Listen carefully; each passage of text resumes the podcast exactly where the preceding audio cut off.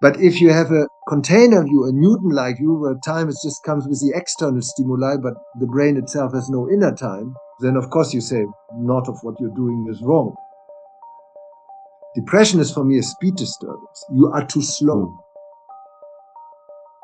For us, it's much more difficult to perceive and become conscious of the heartbeat when compared to the breathing. So that tells you a little bit about the timescales of your consciousness. Hi everyone, this is Axeli, and you just heard the voice of Georg Northoff. Georg is a philosopher, neuroscientist, and psychiatrist, and leads the Mind, Brain, and Imaging Neuroethics unit at the Royal Institute of Mental Health in Ottawa, Canada. So, there are two events that really motivated me to do this podcast.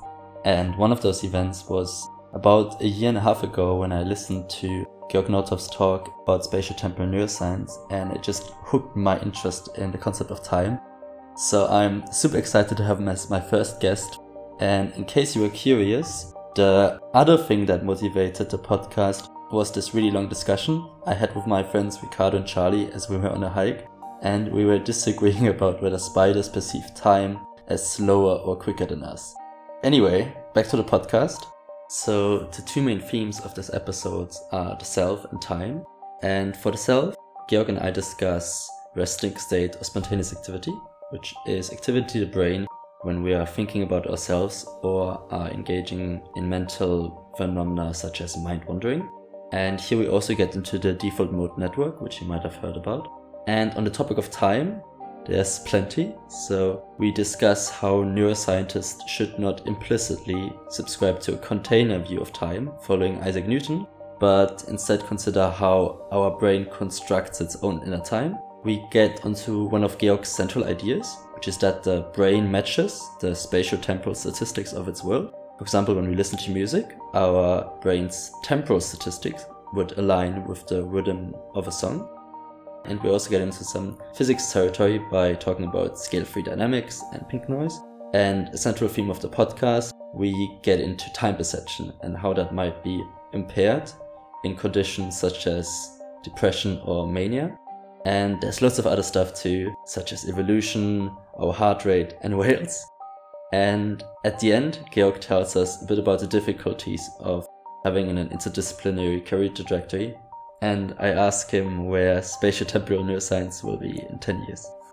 I hope you'll enjoy this episode as much as I enjoyed making it.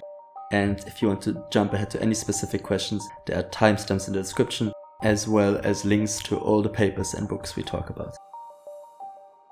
Hi, Georg. It's great to have you here. When did you first get interested in the concept of time? Uh, that's a good question. I mean, of course, when you're interested in physics, time is always there. It's a big issue, whether it's a block time a la Einstein or the dynamic time a la, a la uh, Lee Smolin, for instance. So I read those books, but very concrete in my research, I became really interested in time and I said, okay, what is the brain about?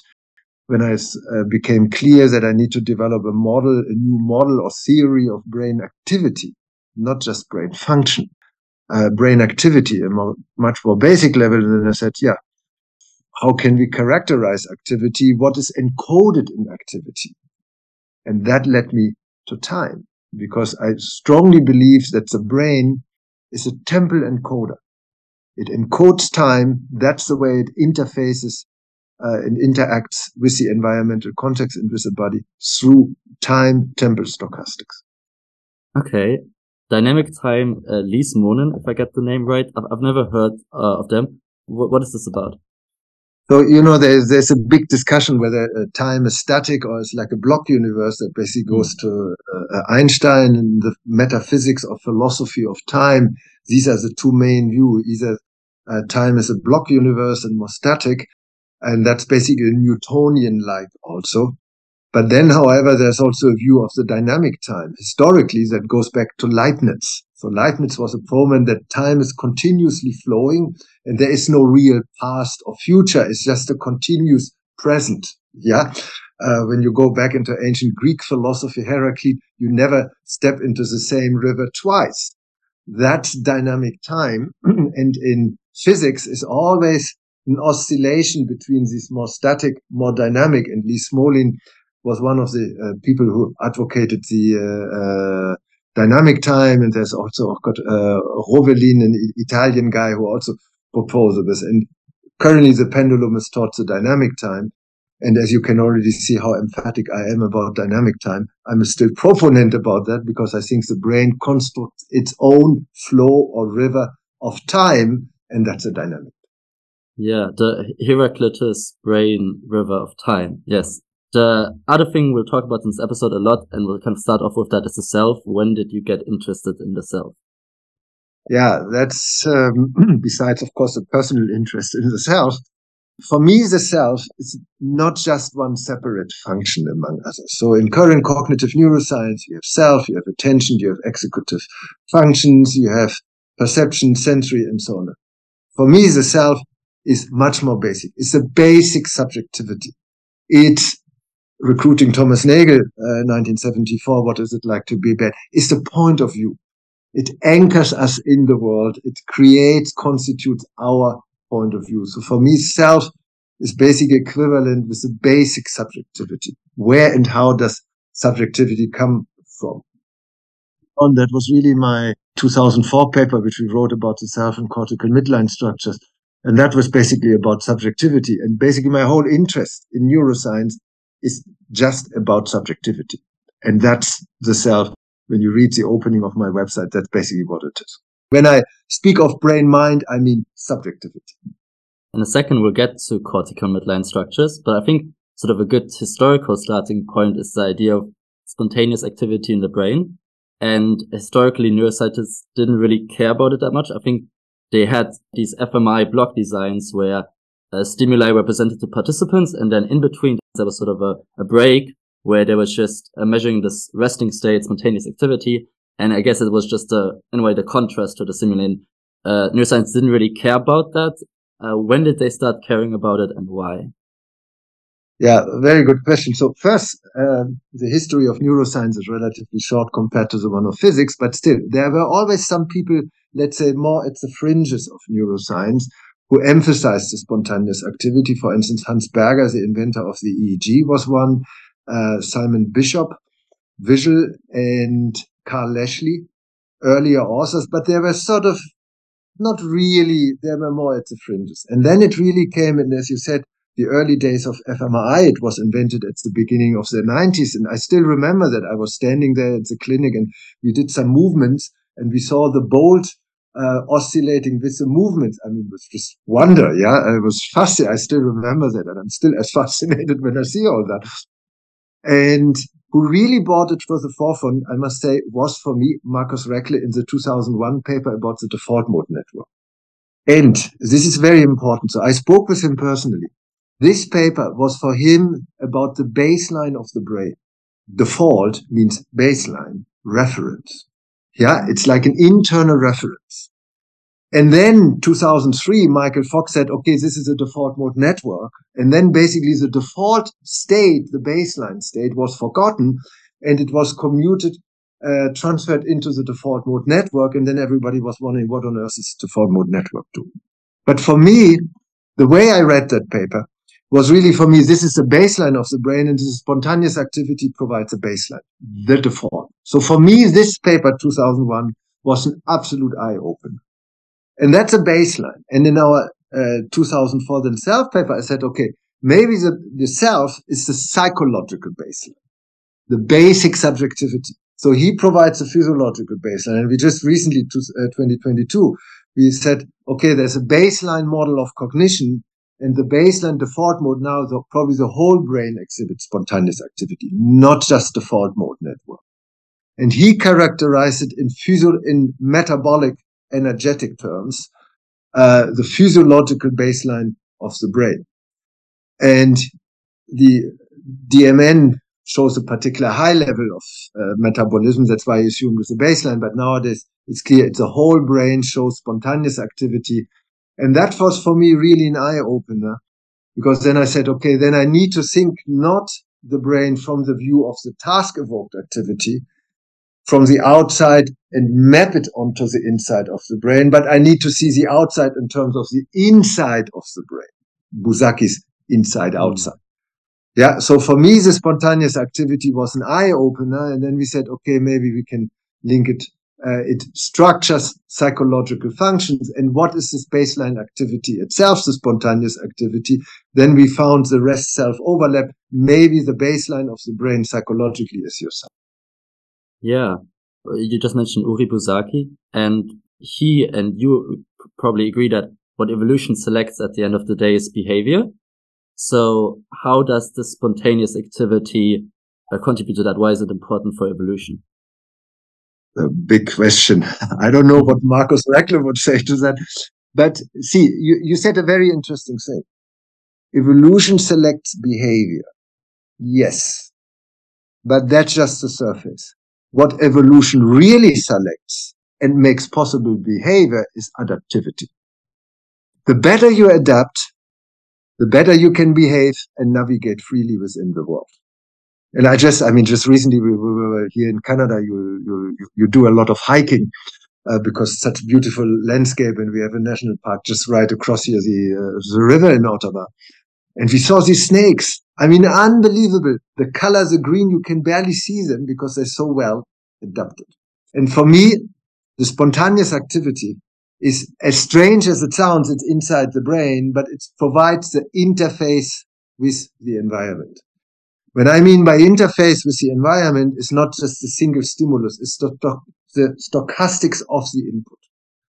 Yeah, it's, it's a temporal stochastics of your input. Let's say you listen to music. You listen to music and you synchronize the phase onsets, the timing and the phase angle of your ongoing phase related fluctuations in the brain with the fluctuations in the music. That's a temporal stochastic. And your brain seems to encode that stochastics. And you better you can synchronize slash entrainment, Peter Lakatos, intertrial phase coherence.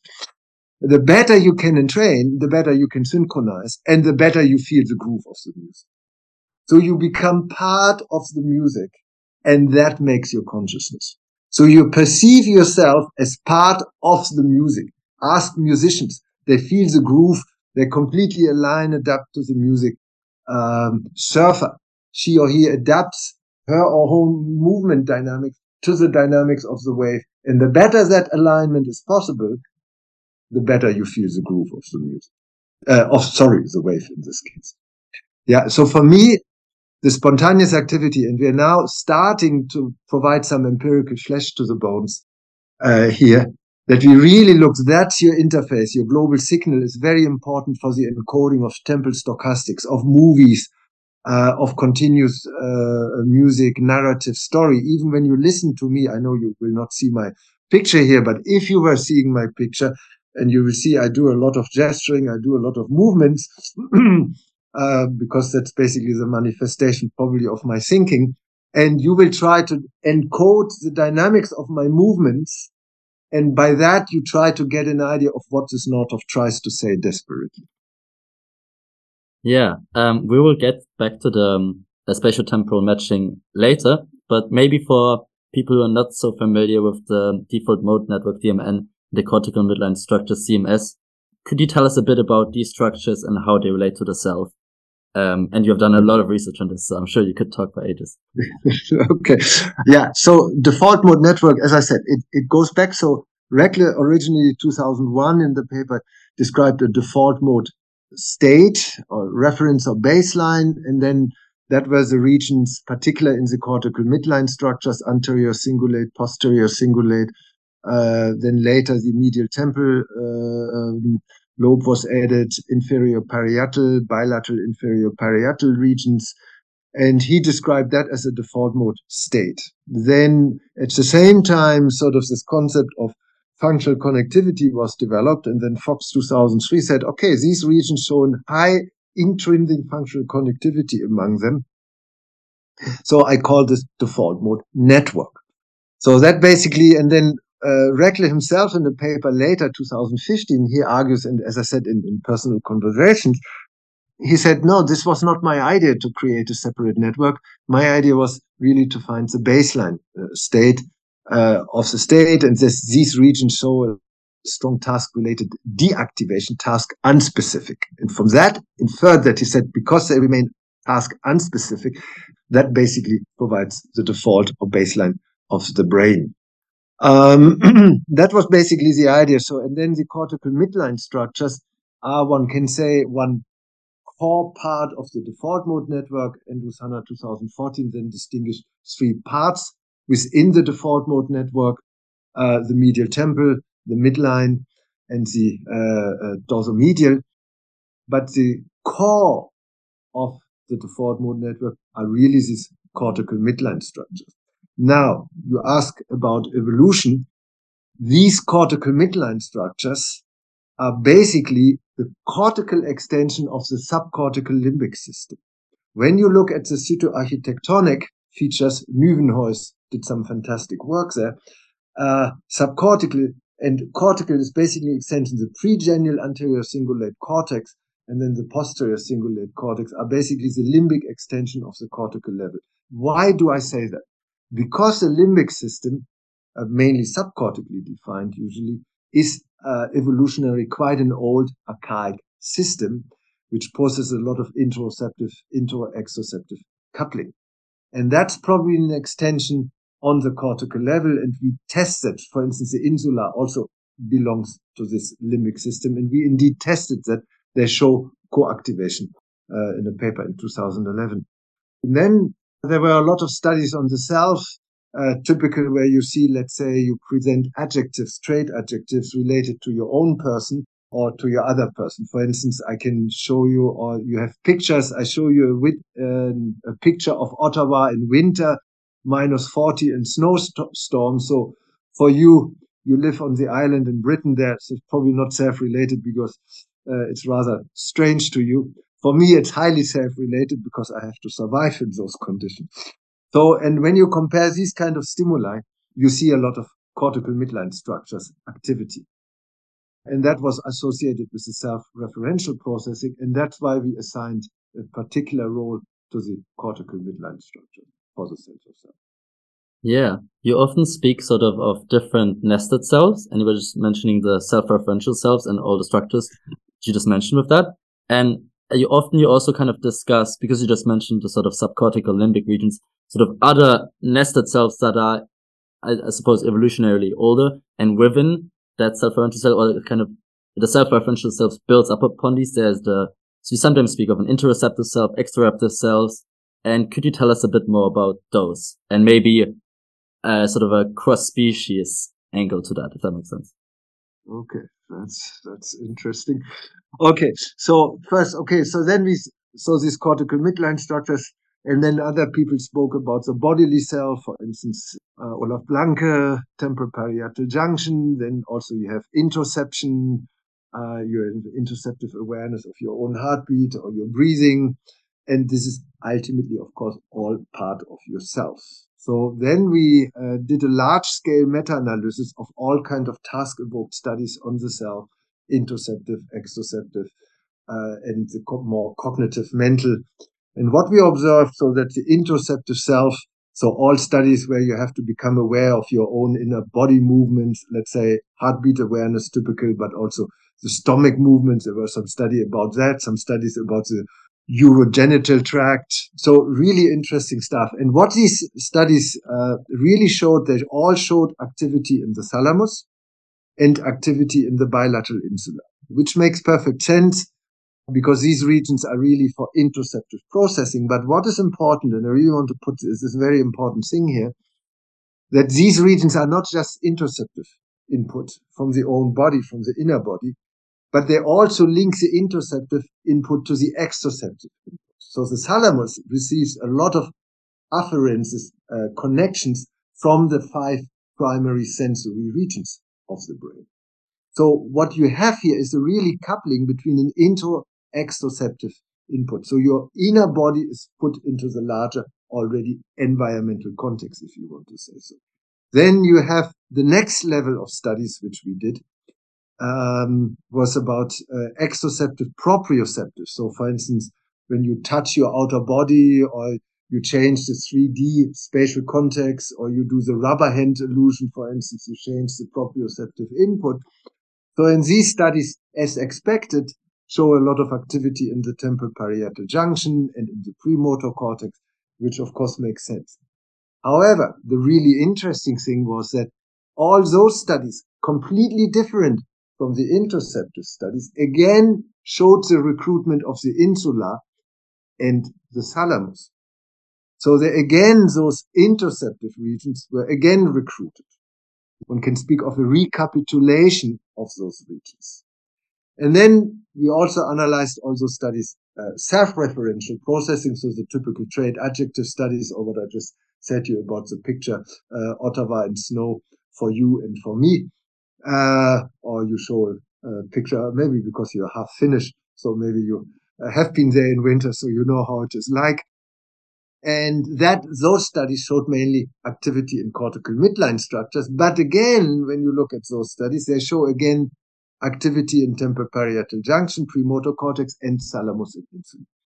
So you have a continuous recapitulation of the same region on the next layer, but plus additional regions. So that's a typical what you call nestedness. And I think that really links and connects the different concept of self which have been around in the literature over the last 20 years. And what is really interesting now, we are probing these kind of three layer model, including the nestedness, whether it's already present in the resting state. If that is so, these, let's say that these regions somewhat distinguish, but also related already in the resting state, because that would mean you have an intrinsic topography of self. So that means if you have an intrinsic topography of the self, there must be some evolutionary component to it because it doesn't develop out of nothing. And that's probably, and that's of course now pure guessing. For me, the self is not just here inside the brain. For me, the self creates a continuous relationship with your environment. Yeah. In the, in the mental self, of course, it's a virtual relationship. But I imagine myself as part of an environment in, for instance, dreams. Yeah, I set myself, but this relational component and that creates, I think what I said earlier, a point of view, which is key for subjectivity and experience. So this would be very, and of course, the hypothesis maybe for other animal species. Unfortunately, I, I have an idea for cross uh, species studies. I have the whole design, everything is ready, but I never got the chance to to do it. So if anybody is interested in listening while listening to this podcast to do this, I'm happy to do this. Would be a nice thing. So my assumption is that these three layers of self might be differentially expressed to different degrees in animal species. For instance, I expect that most species share this interoceptive exoceptive self. So linking your interoceptive inputs to the exoceptive environment because that's key for survival. Yeah if you do not adjust your interoceptive, let's say your heartbeat to the exoceptive conditions, whether it's 40 degrees outside or, or minus 40, that's key. So I assume that's probably present in many species. Maybe the exoceptive, proprioceptive, maybe also present in many, but maybe not in all. And of course, the, the, the difference would probably be mainly in the mental cognitive uh, level. Yeah. But again, I could imagine, and what we are trying now, as I said, we're trying to link them with different dynamics, with different frequencies, faster and slower frequencies, and so on. Yeah. I have to say, um, when you said if someone is listening, and I was just like thinking, oh, it's me, me. I'm really interested in cross species, uh, self-referential, different nested self studies because I did some work on uh, mirror self-recognition in primates. And I think that's pretty obvious that they can self-recognize themselves. And I think that kind of links to the self-referential self.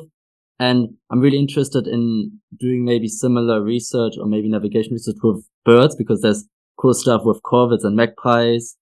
But I suppose like when people ask me often, they're like, Oh, uh, why is the self important? Or often these questions of, Oh, do animals have subjectivity, self? There's often this sort of people just kind of look at the self-referential level and then think, oh, well, if they can't do the mirror testing, then it's sort of a dichotomy of, oh, they don't have it or they do have it. And I really like the sort of evolutionary continuity angle where interoceptive cells and exteroceptive cells might kind of be a basis to it. And I suppose there's subjectivity in tracking one heartbeats. And I think that's a really good sort of way to go about it because then one doesn't have this specialness that one just has to invoke for humans or primates or primates and corvids or whatever.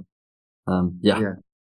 Com- completely agree. And when you mentioned that, I was recently in Portugal and we were sitting there in, in, in Lisbon. There's this uh, foundation, uh, Foundation, and there were a little park, and there was a little mirror, and a little dog, a person, a little dog from came, and the dog was in front of the mirror, and it was really confused. It went back and forth, and looked at this, and look, maybe it's me. You could mm-hmm. really see there was definitely something going. On. Yeah, it's no no way. Yeah, so I agree. It's a nice idea with this continuum. Yeah. Okay, let's talk about the mind body slash, as you reformulated, world brain problem. So in your 2008 book, The Spontaneous Brain, you argue that this mind body problem should be rephrased as the world brain problem. Uh, what is the motivation for this? Digs deep into philosophy. So see, Kant introduced, I have to go back to because it really sheds a light on, on the methodology that I'm doing here. So you can, let's say, I, let me start with this one, not with Kant. Um, so you, you have a philosophical problem. You have different ways. You can solve it, you can resolve it, and you can dissolve it. So what the current philosophy of mind is doing, it tries to solve the hard problem. Yeah. Why there is there consciousness rather than nothing? And the corollary of the hard problem, obviously, or the other way around is, and the hard problem basically already goes back to Leibniz. It's not just Chalmers. It goes back to Leibniz. Is, of course, the mind body problem. Are they different? That goes, of course, back to Descartes. Philosophy, as you know, is about conceivability. In order to solve the mind brain problem, you must at least assume that there's a possibility of mind, that the mind is conceivable. Even if you negate later that there is a mind, for the question to be possible, how is the mind related to the brain or the body? You need at least assume the conceivability of mind. Conceivability mean mind that the existence and reality of the mind is possible. Possible. Doesn't mean that it actually exists, it's possible. So we are here in the philosophical realm. That's very important and often hard to consider for scientists because they think in the realm of the actual. So and now you can say, okay, uh, that's basically the presupposition Kant would have said, the transcendent presupposition of the possibility of the question, uh, how are mind and brain relate. So in what I'm saying, I go, I do exactly this Kantian move. I say, I step back and say, I look at the presuppositions of the mind brain problem. So, and I say the presupposition is the conceivability of mind. And then I say, is that presupposition plausible. And plausible means, is it conceptually, logically plausible? Yes. You can do that. But there are also many arguments that it may not be plausible. Then I can say, is that presupposition empirically plausible? So is there any evidence that the mind might indeed possibly exist? And that's why I say, no. There's no evidence for that, that there is some kind of separate entity like a mind. There is no indication in our empirical data, in the neuroscience, nor for me in the physics. I don't go into physics, but that's what I would assume. So then if I say, look, the presupposition itself is not plausible, then maybe I need to dissolve the question. Remember I said you can solve a problem within the existing presuppositions, or you dissolve the problem because the presupposition you abandoned it. I give you another example in the history of science, which I think illustrated very nicely. At the beginning, in the first 50 years of the 20th century, there was a lot of discussion whether there's a life in it. Not only in the 20th century, also before. 19th century was a big thing. Henri Bergson, French philosopher, uh, he said, it's an élan vital. Yeah, it's a life in it. Then Crick and Watson discovered the genes, the genetic code. We didn't need to assume a life energy. So the presupposition of the question, is there something, how life exists, is the life energy possible, was not needed anymore because you, you knew better. Meaning the question was, the problem was dissolved. Same here. So I would say that maybe let's replace the presupposition of the possible dichotomy of mind and body, the conceivability, by another presupposition, let's say world and brain. Maybe there's a word brain relation. Okay. And why do I say that? Because phenomenologically, experience is consciousness is for me about the world. Consciousness is not in here.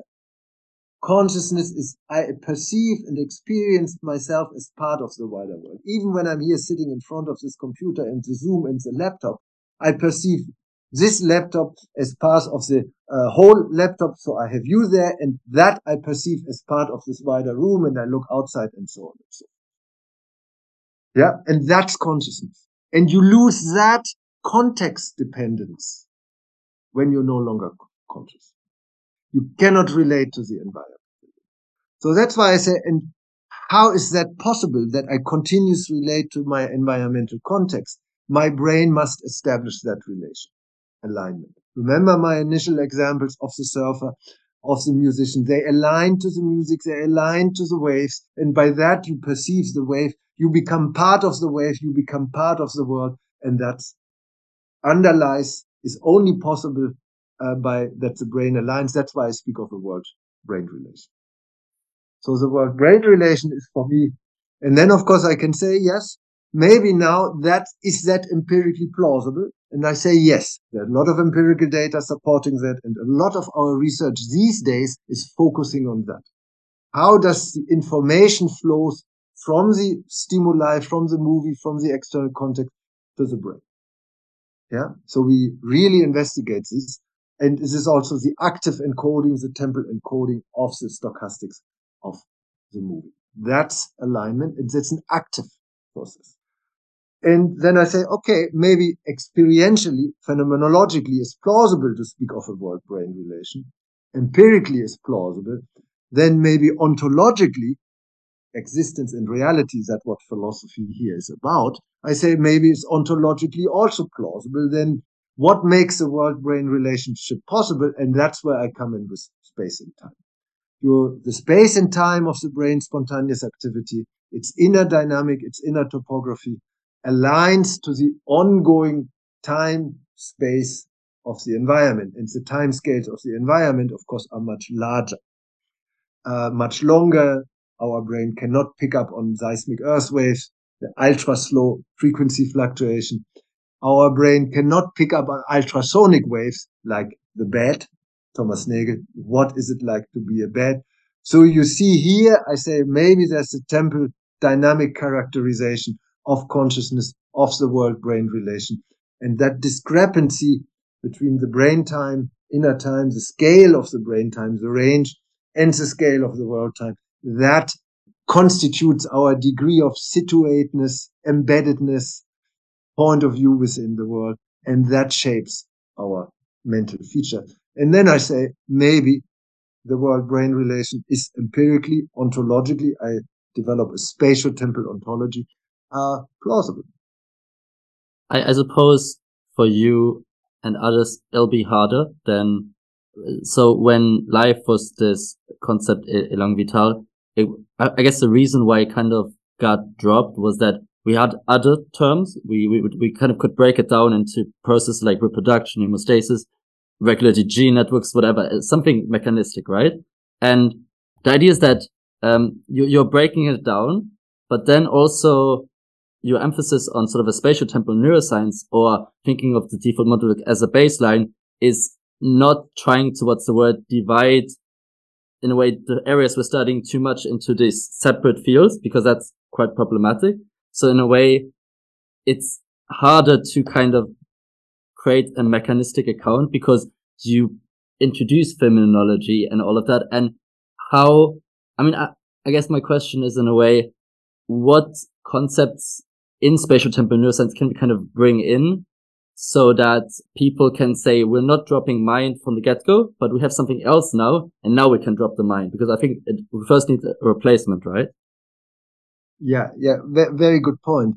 I mean, just for the for the listeners to make it clear, I do not drop mental features. Hmm, yeah, mental features are for me experiential features. When you look on my website, you see uh, meditation, you see dreams, you see schizophrenic, psychosis, depression. I'm fascinated by mental features. I mean, the more people can tell me, the more I'm fascinated because immediately I think, how is that possible? What must the brain do and how must it relate to the environment? to create this kind of experience. So So that's why I'm a big, big advocate of phenomenology and using that. But phenomenology is a methodological tool. Yeah. You mm. try to understand the experience uh, of other people. And now we develop, and some of that you already see published, uh, time and space experience scales for different mental disorders because I characterize mental disorders by different time and space changes. I give you an example. Uh, depression. Depression is for me a speed disturbance. You are too slow. Mm. Yeah, your brain is too slow. We have various papers now really showing that your brain is too slow. Your visual perception is too slow. We have a paper coming out on that.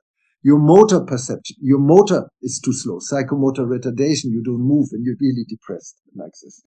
And your thoughts are too slow. Your thought dynamic, the thoughts are not changing. We can measure that. So that, for instance, here, I think it's a, it's a very concrete example how the inner speed or time of the brain translates into mental features. So for me, mental features have a spatial temporal envelope. Yeah. And that temporal spatial envelope shapes how you experience. Yeah. Let's say if I was speaking very slowly now and say exactly the same thing, it would convey a completely different meaning to you. Yeah. So you see how important, how you perceive that slow. Oh God, or you would say, oh God, the guy is completely boring and I can't listen to him anymore and just oh, turn it off. Yeah. So, but if I speak lively a little faster, exactly the same content, whoops, conveys a completely different meaning. Yeah. And that's what I say. Your uh, temporal envelope shapes your mental features, how you experience things. And if that temporal envelope is abnormal, like in psychiatric disorders, um, then you experience things in a different way. And I think, let's say, because you started with a philosophical angle here. Yes, uh, two days ago I spoke with a physicist, with André Longtin, with whom I'm collaborating long time here, and, and he said I hadn't met him for years because of the COVID stuff. And he was, are you still doing your spatial temporal stuff? Yes, of course. I'm more enthusiastic than ever about it because maybe I'm right. I have the feeling that, that in my optimistic moment, then maybe I'm right. That's really the, the, the connection of neuronal and mental, the common currency. And he said, I would wonder if you're wrong. Yeah. So he took the opposite stance. yeah. Because I'm doubting because I, I know how difficult it is, but he took the opposite because he's a physicist for him, time is an essential ingredient of the world. So how the world can constitute mental features, time must be a key feature in there. Yeah. So he, he said, I would wonder if you're wrong because, and for me, and that's what you see. For me, the mind is not something special. Mental features are basic features of nature. And they must conform to the basic features of nature. And what are the basic features of nature is time and space. That's, uh, it, it, can work. And probably time is even more dynamic. Of course, that's a long controversy, the time and space relationship, but, um, the dynamics. And that's what we're trying to do. And yeah, and I think there's, of course, then also an evolutionary component to it and probably layers of time and layers of different kinds of mental features. I have to say that quite surprised me because I I would have thought that physicists are the first people to buy into spatial temporal neuroscience because I suppose like most of the um, world kind of subscribes to this um like practically subscribes to this Newton's container view like time we are in time we are in space. But you mentioned earlier like Carlo Rovelli and I guess most physicists kind of buy into this idea that sort of time kind of emerges out of the second law of thermodynamics with the entropy and observers and all of that. Do you have an intuition why I forgot the name of your friend, but why he would kind of be doubtful about spatial temporal neuroscience? No, no, no. He he was the opposite. Oh, he said, right. No, he said he would wonder if I'm wrong. Right. So, see, see, I so you you have to see. So I have a skeptical stance because the Hmm. load is on me to prove it. Yeah. So just say, I just two days ago I spoke with a psychologist. He was about working memory, and Mm. of course, you working memory, you have a psychology. It's represented in the brain. And I said, oh, maybe there's a dynamic to the working memory. And he said, no, no, no. You you just cut that out. All of the data. This is just noise. And I said, no, the temporal structure of the design, let's say if you present an intertrial interval of either two or three or five seconds, it's essential because your brain encodes it. No, no, no, no, he said. That's, that's just, just for methodological jittering. We don't need that. Then, okay, I said, okay, no more. Then I sat down and analyzed the data in two different ways. Once with the intertrial interval and without, and you got completely different, even behavioral data. I said, this is what you said. He said, wow, I didn't know that. Yeah, because so you you see, uh, because exactly as you said, you said it very nicely. Time is just considered okay. It's an external time. There's a time, and your brain perceives it. Yeah, so I perceive the movement, but my brain itself has no inner time, but it has your continuous fluctuations. The brain creates its own inner time. Yeah. So, and that's no longer a container view. That's what we call a construction view. Yeah. And that time is constructed in continuous interaction interface with the environment. It's a continuous matching. Yeah. And for him as a physicist, he said, of course, time is absolutely essential. But if you have a container view, a Newton-like view where time is just comes with the external stimuli, but the brain itself has no inner time, then of course you say, not of what you're doing is wrong. What you analyze is just noise. Yeah, you need to pre-process this out of the data. And you can't imagine when I look through imaging paper, even if they say we have a dynamic approach, dynamic means the pattern of change over time.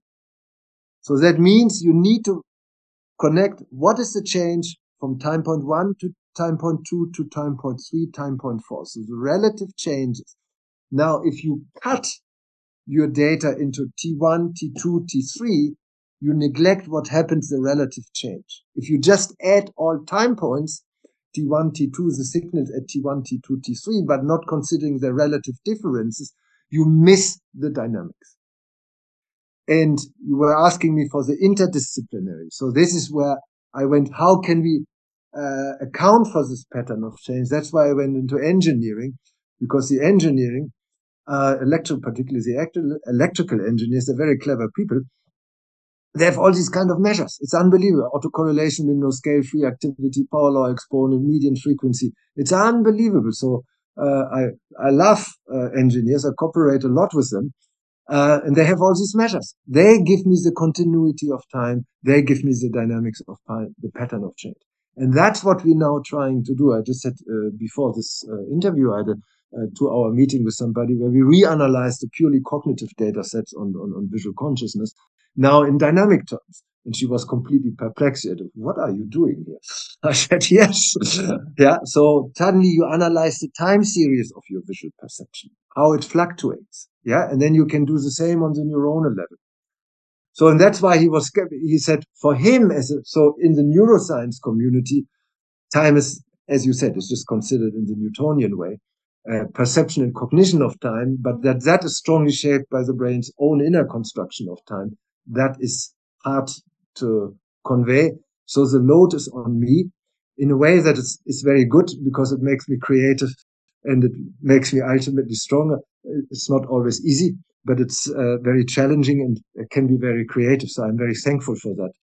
But for a physicist who always works with time, for him is almost evident mm. and counterintuitive that it could be otherwise. Mm. Yeah. I, I think your philosophy background also really comes through here because I'm not sure how you would call this in philosophy, but like reading Wittgenstein and dabbling a bit in Kant, I often get this notion that they really engage with this idea of like the a priori notions. And you talked about sort of the idea that uh, we should presuppose actualities. And um, I suppose if I was a psychologist and I grew up in a culture of doing psychology experiments, I would kind of grow up in this culture where time is just sort of this methodological thing. And I don't really have to think about it because it's in a way part of the toolbox, but it's never like the object of investigation itself.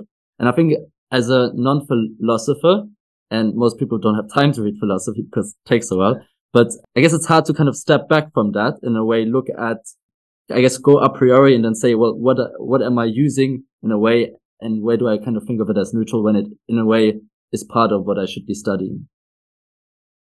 Yeah, um, yeah, very nice. I, I, I liked it. I mean, yeah, as I said, I mean, you, you, said it very nicely. Time is basically neglected. The time in the, the temporal structure of the paradigms is completely neglected.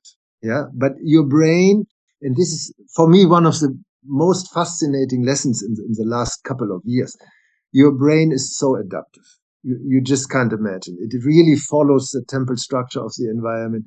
And it's not just follows the frequency of the external stimulus. So you can say, okay, it follows the frequency external stimulus and you have an increase in the corresponding frequency in your power spectrum of your brain. That's, of course, almost intuitive, but it changes its whole power spectrum structure. It, it's amazing. Yeah. So your brain constantly wants to align and adapt. Uh, once, of course, in parentheses here. Um, yeah. So that's, that's really amazing. And I think that's probably a temporal uh, encoding process. When you look into current neuroscience, the emphasis is always on decoding. Mm. I mean, Friston with the predictive coding is fantastic. I mean, I, I, really respect him. He's a really fantastic model, what he is, a generative model, and his mathematical skills are just, I would love uh, uh, to have them. But there is a temporal component to it. Yeah, that's, that's really, it's the, the underlying dynamic which really drives. So it's always on decoding. So Predictive coding is about decoding the hidden causes. But prior to decoding, there's encoding. Your brain is an encode. It must, and that encoding process is not just a passive reception of the sensory stimuli. It's a very Humean-like model of the brain, like David Hume, uh, a passive reception that goes back to British em- empiricism. And that's very much present. There are some exceptions. Uh, Schroeder and Lakatos spoke of active sensing, and I think I would enlarge this. It's an active alignment. Yeah. Your, your brain, let's say, if my spontaneous activity of my visual cortex is too slow. Yeah. So I have more slower frequency. I don't have a power spectrum in the much power in the faster frequencies. My visual cortex will not be able to process and encode fast stimuli in difference from slow stimuli. We tested for that. We presented a checkerboard in fast and slow. And we saw that if your brain is too slow, you cannot make a difference between the fast versus the slow. So you process the fast checkerboard stimuli like the slow. So your differential perception of the environment in terms of speed is very much minimized. So of course you feel detached and you become depressed as a consequence and so on and so forth. So for me, your brain is an active temporal encoder. And that's why we're so much into these time scales, because that's your interface with the uh, environment. And that's really temporal neuroscience. Of course, that goes along with the uh, topography, unimodal, transmodal hierarchy. So that's why we speak of spatial temporal neuroscience. And, and that's really important. Spatial temporal neuroscience is not just about the spontaneous activity and spatial and temporal structure. There are beautiful papers by, by Deco, by the group about Deco modeling or this is fantastic stuff combining uh, uh, modeling and, uh, and, and empirical data. But the claim of spatial temporal neuroscience is much stronger. Is that these spatial temporal structures of your spontaneous activity and then their modulation by task evoked activity really shapes your cognition. Yeah. As I said, it shapes your uh, perception of your environment, slow, fast, what I just mentioned, or earlier, the example of working memory. Um, so there is a dynamic envelope to your perception and even to your thoughts. The same thought considered in a slow context might be depressed. This, and the same content in a fast context might make you happy. Yeah. So the temporal envelope, the dynamics, which is often neglected, is key in shaping the meaning, the subjective component, not the content. I don't deny cognitive neuroscience is hmm. brilliant about the content, but what I'm after is the meaning, the subjective meaning, what it means for me, how I relate the content to me, and what it means for me. That's for me where the spatial temporal neuroscience comes in. So spatial temporal neuroscience and, and the bigger textbook will come out in fall in, in academic press. They allowed me to write a big textbook about this, which I was very happy. Yeah, you just did my perfectly did my job for bridging us to spatial temporal matching. So in the talk, you mentioned that this idea of matching has sort of parallels to Bruce West's idea of complexity matching in physics, although he's quite interdisciplinary. And could you elaborate on this? Yeah, so Bruce West, he does fantastic work on, on scale freeness, scale free activity. And when you see his papers, I mean, he, he has a global, he has a nature approach. Yeah, he considers scale free to be part of the nature, so slash, and the brain is part of nature, and it must show the same features and ultimately also the neural network connection. So it's really fascinating work. Everybody I can uh, strongly recommend to, to look into that. And he speaks about so how uh, how does the brain process this information? It maybe does it through complexity matching. So what does complexity matching mean? So usually in cognitive neuroscience, we consider the single stimulus. Okay, we have an input uh, you see a single stimulus, particular visual thing.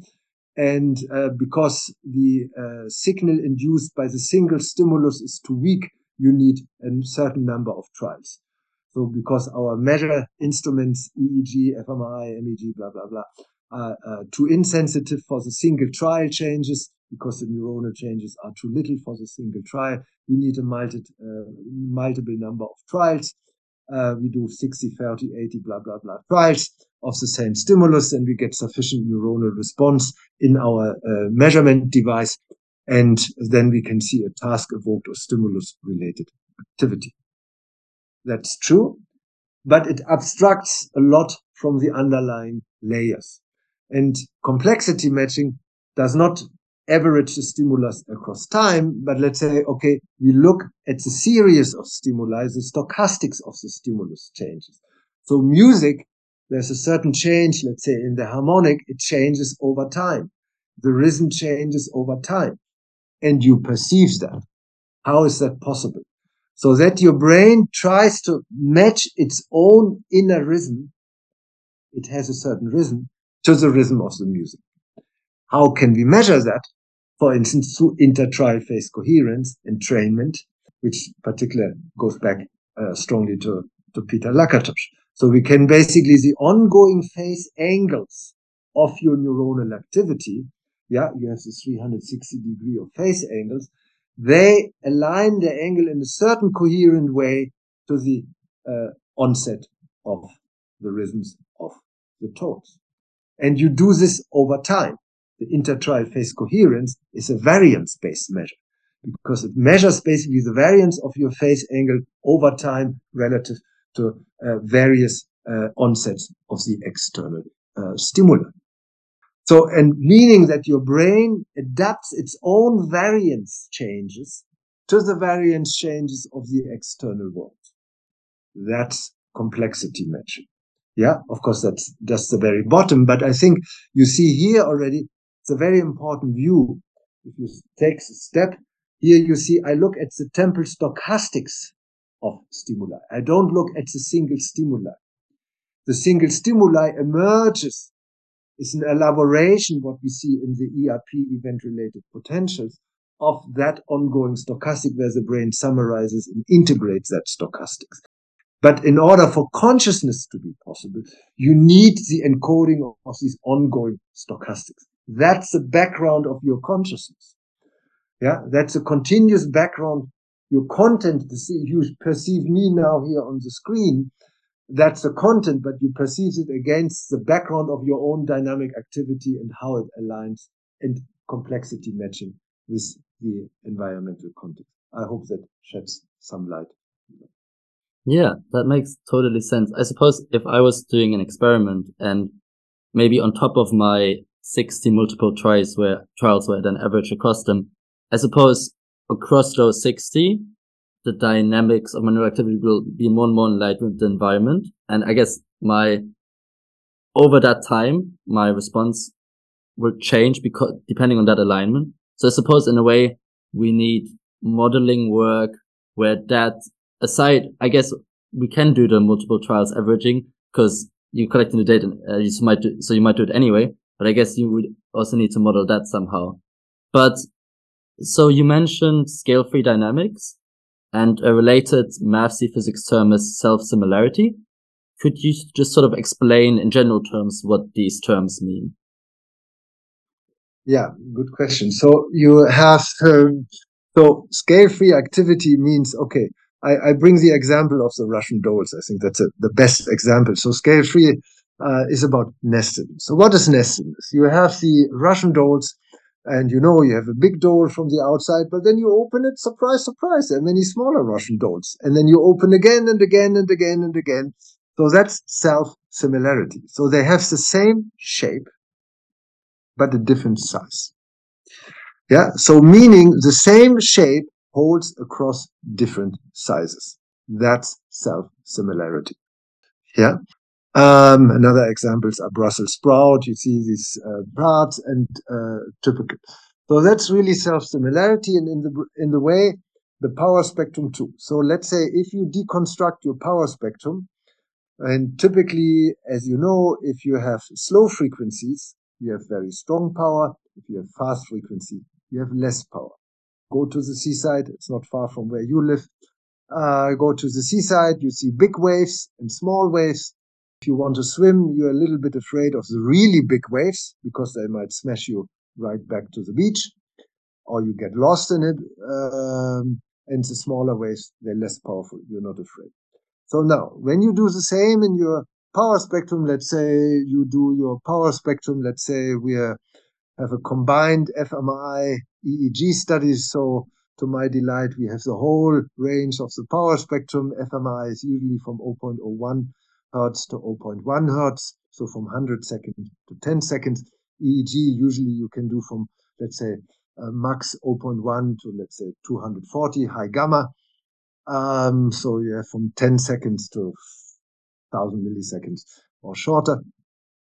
So let's say you have that, uh, and then let's say you cut this and of course, the most power is in the very infra slow range, 0.01 hertz, and the least power is in the high gamma, 240 hertz.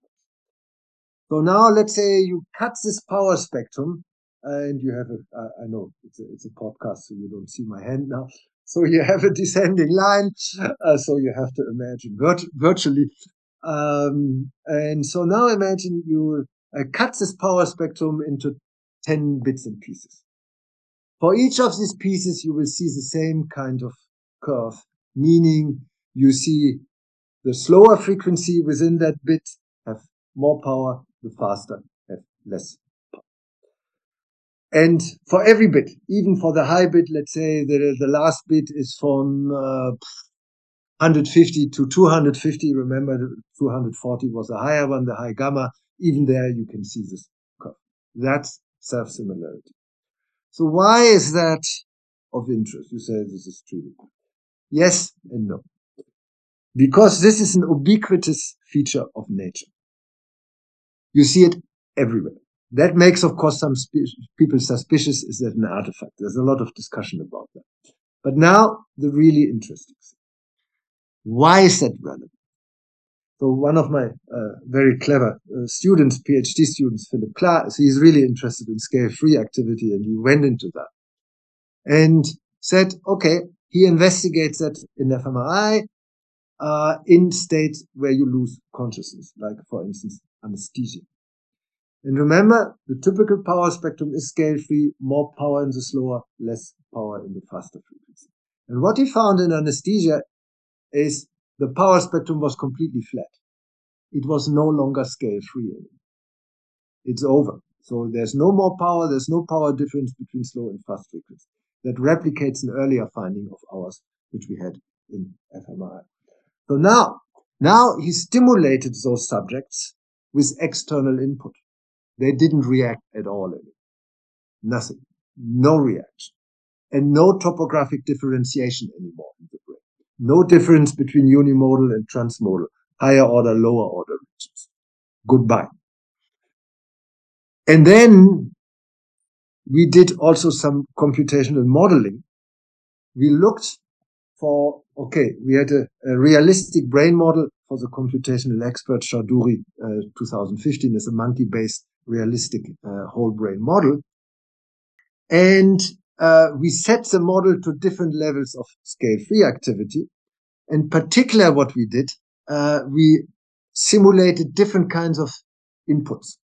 So we had a white noise input, we had a brown noise input, and we had a scale-free input.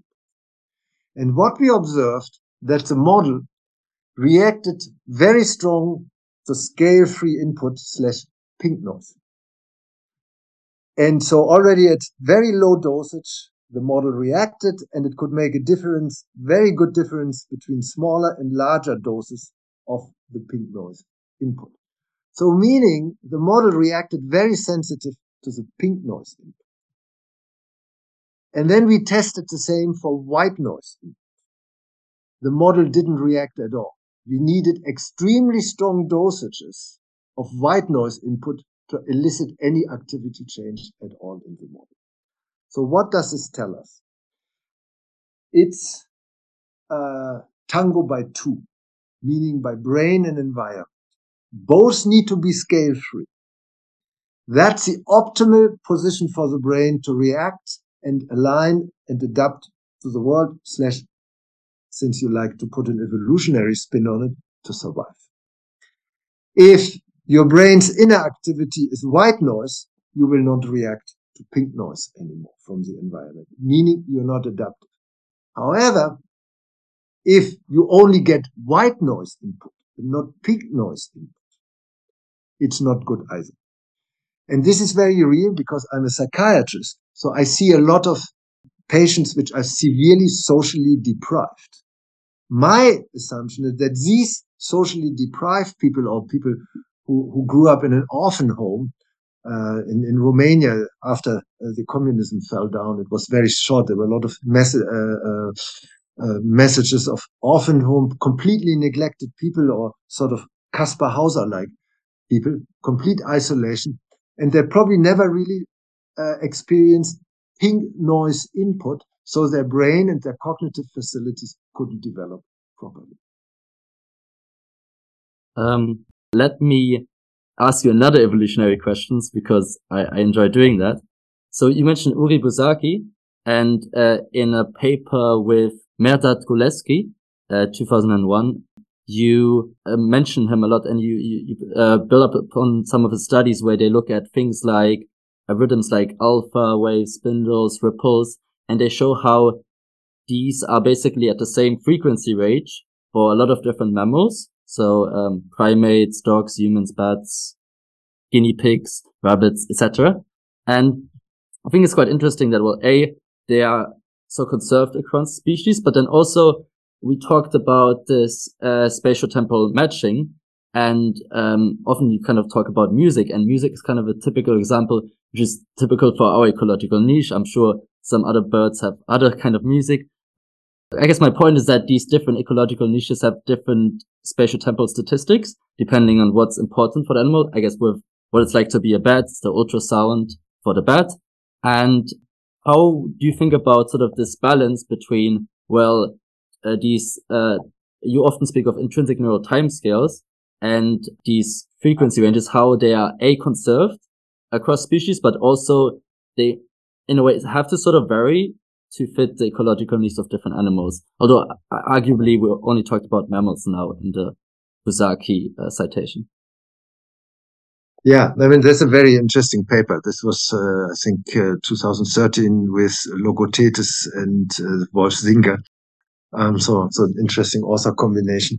Yeah, I mean, I think it really sheds a light on maybe these different time scales. We share some of the time scales because now if you put an evolutionary spin on it, I would argue that the closer evolutionary, the more matching of the timescales. Yeah. And the more distant your evolutionary, the more different your timescales are. But let's say if I really put now an evolutionary and ultimately ontological slash philosophical view here on it, I would assume that the human, human's brain timescales are nested within the ongoing timescales of other species and so on. So that ultimately what Darwin originally drew this uh, branch of different species, that maybe ideally you could deconstruct that also in a branch of different nesting timescales. So, and that has a very important consequence. So, meaning maybe we humans and non-human species, even mammals, share certain timescales. And that's exactly what I think is nicely pointed out in this paper. And what does this mean? So the behavior, psychological consequences are huge for me because meaning the more we share the time scale, the better we can communicate with each other. And I mean, you see this. I often spoke to people with uh, who are very much into pets and also animal researchers, monkey researchers, where they can develop a certain relationship with the animal. Yes, yeah. Even if you speak a different language, there's a non-verbal a non-verbal language, a non-verbal communication, and that's probably strongly uh, shaped by the timescales. And just on a side note, I think that this non-verbal level is key in mental disorders. That's where the primary disturbance lies. So there's a dynamic disturbance.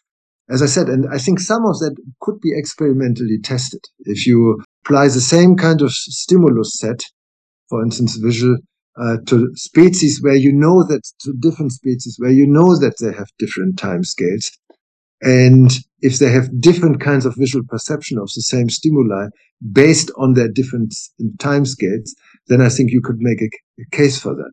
And I would really say um, it might be basically a temple evolution evolutionary approach which one could uh, put on here.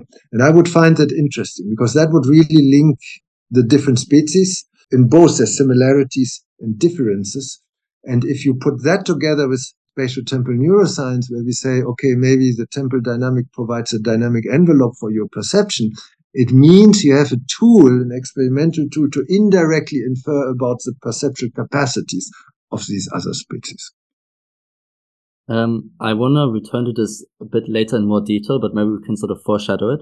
So in the paper I just mentioned, uh, Golesorkhi et al. 2021, there's this nice figure four, which I'll have in the show notes.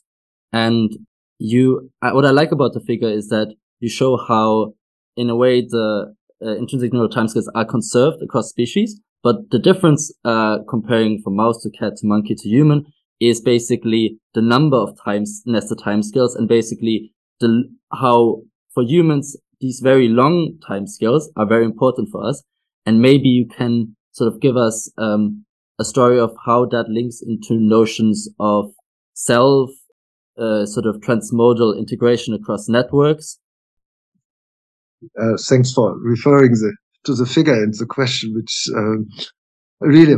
So let's say, for instance, whales. So uh, last year we were here up in uh, northern Quebec, and where we saw these whales, and it's amazing. So these guys come just for the summer to Quebec, and the summer is relatively short up there. It's only June, July, uh, July, August, and only until mid of August because it becomes terribly cold. And these whales come all the way from South America. So how they can remember that, I would get lost each year. And they come just for the plankton. Plankton is good up there. So these guys must have good time scales, long time scales. So what are these time scales for? That's uh, quick. What do they do?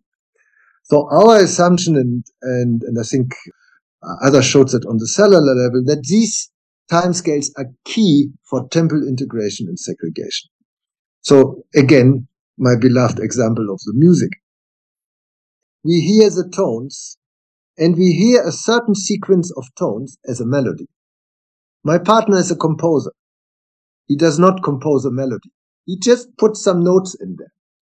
But he knows the brain much better than I do because he knows how to fool the brain how the brain puts certain tones together and integrates them and say, this is a melody. And this is where the melody stops. So, and this is for the time scales. Yeah. If you have the time scales which correspond to the duration of the melody, then you can uh, perceive the melody. However, if you have only very long time scales, which are much longer than the melody, then you will not perceive the melody as different from the non-melody because then you put the melody with the non-melody together. So goodbye melody. So now, if I have only very short time scales, let's say for each single note, I will not be able to put the different tones together in a melody. And we can perceive both the melody and the different tones as separate. That means we must have a multitude of timescales corresponding to the duration of these external inputs. Yeah. So, and our brain, and that's the amazing thing, and also in the figure you pointed out, we also speak of what is called the dynamic repertoire. And I know I foreshadow a question here, but I think it really fits here now, the difference to the Hasson uh, concept of temporal receptive windows. So Hasson, this is fantastic work where he really links the duration of narratives of music of different segments uh, to different time scales in the brain. Yeah, absolutely. And he calls this temporal receptive windows. And that makes perfect sense. So basically I have a temporal receptive window. My primary sensory regions are shorter. They have shorter temporal receptive windows.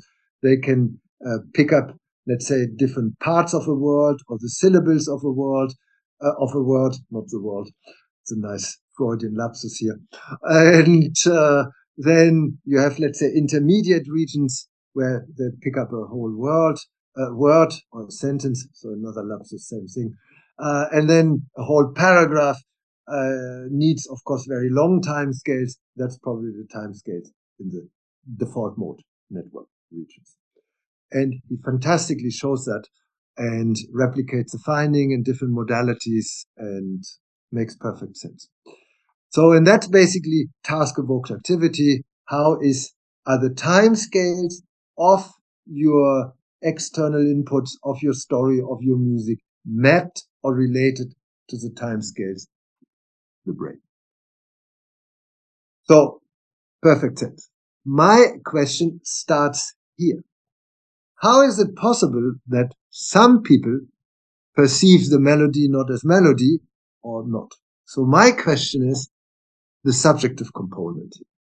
Where is that coming from? That's why I say maybe, and it's another line of studies which showed that the brain uh, itself already in the resting state, independent of any external uh, tasks state, already has a certain grouping of shorter and longer time scales along sensory regions like visual cortex, unimodal regions, and higher order regions, prefrontal cortex, transmodal regions. So there's a gradient from a shorter to longer time scale.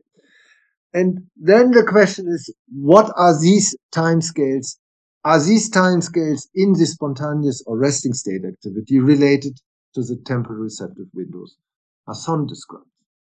That's exactly the thing where we start.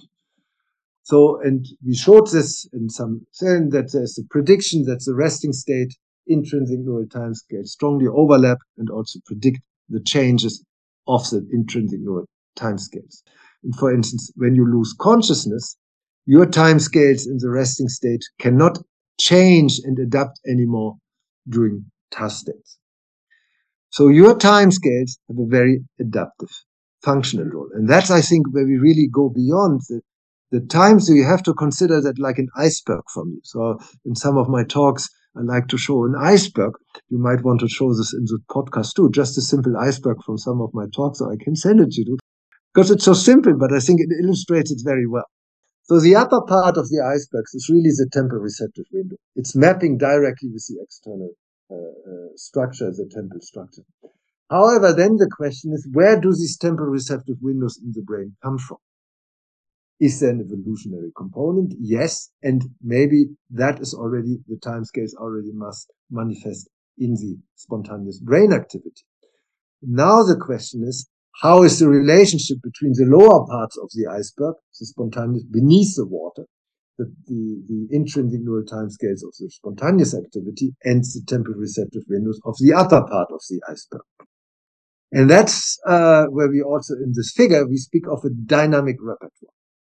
So your brain can apparently amplify and multiply, let's say, its timescales. For instance, you have a very long time scale, and that might be chopped in shorter time scales uh, according to the respective stimulus uh, material in the external world.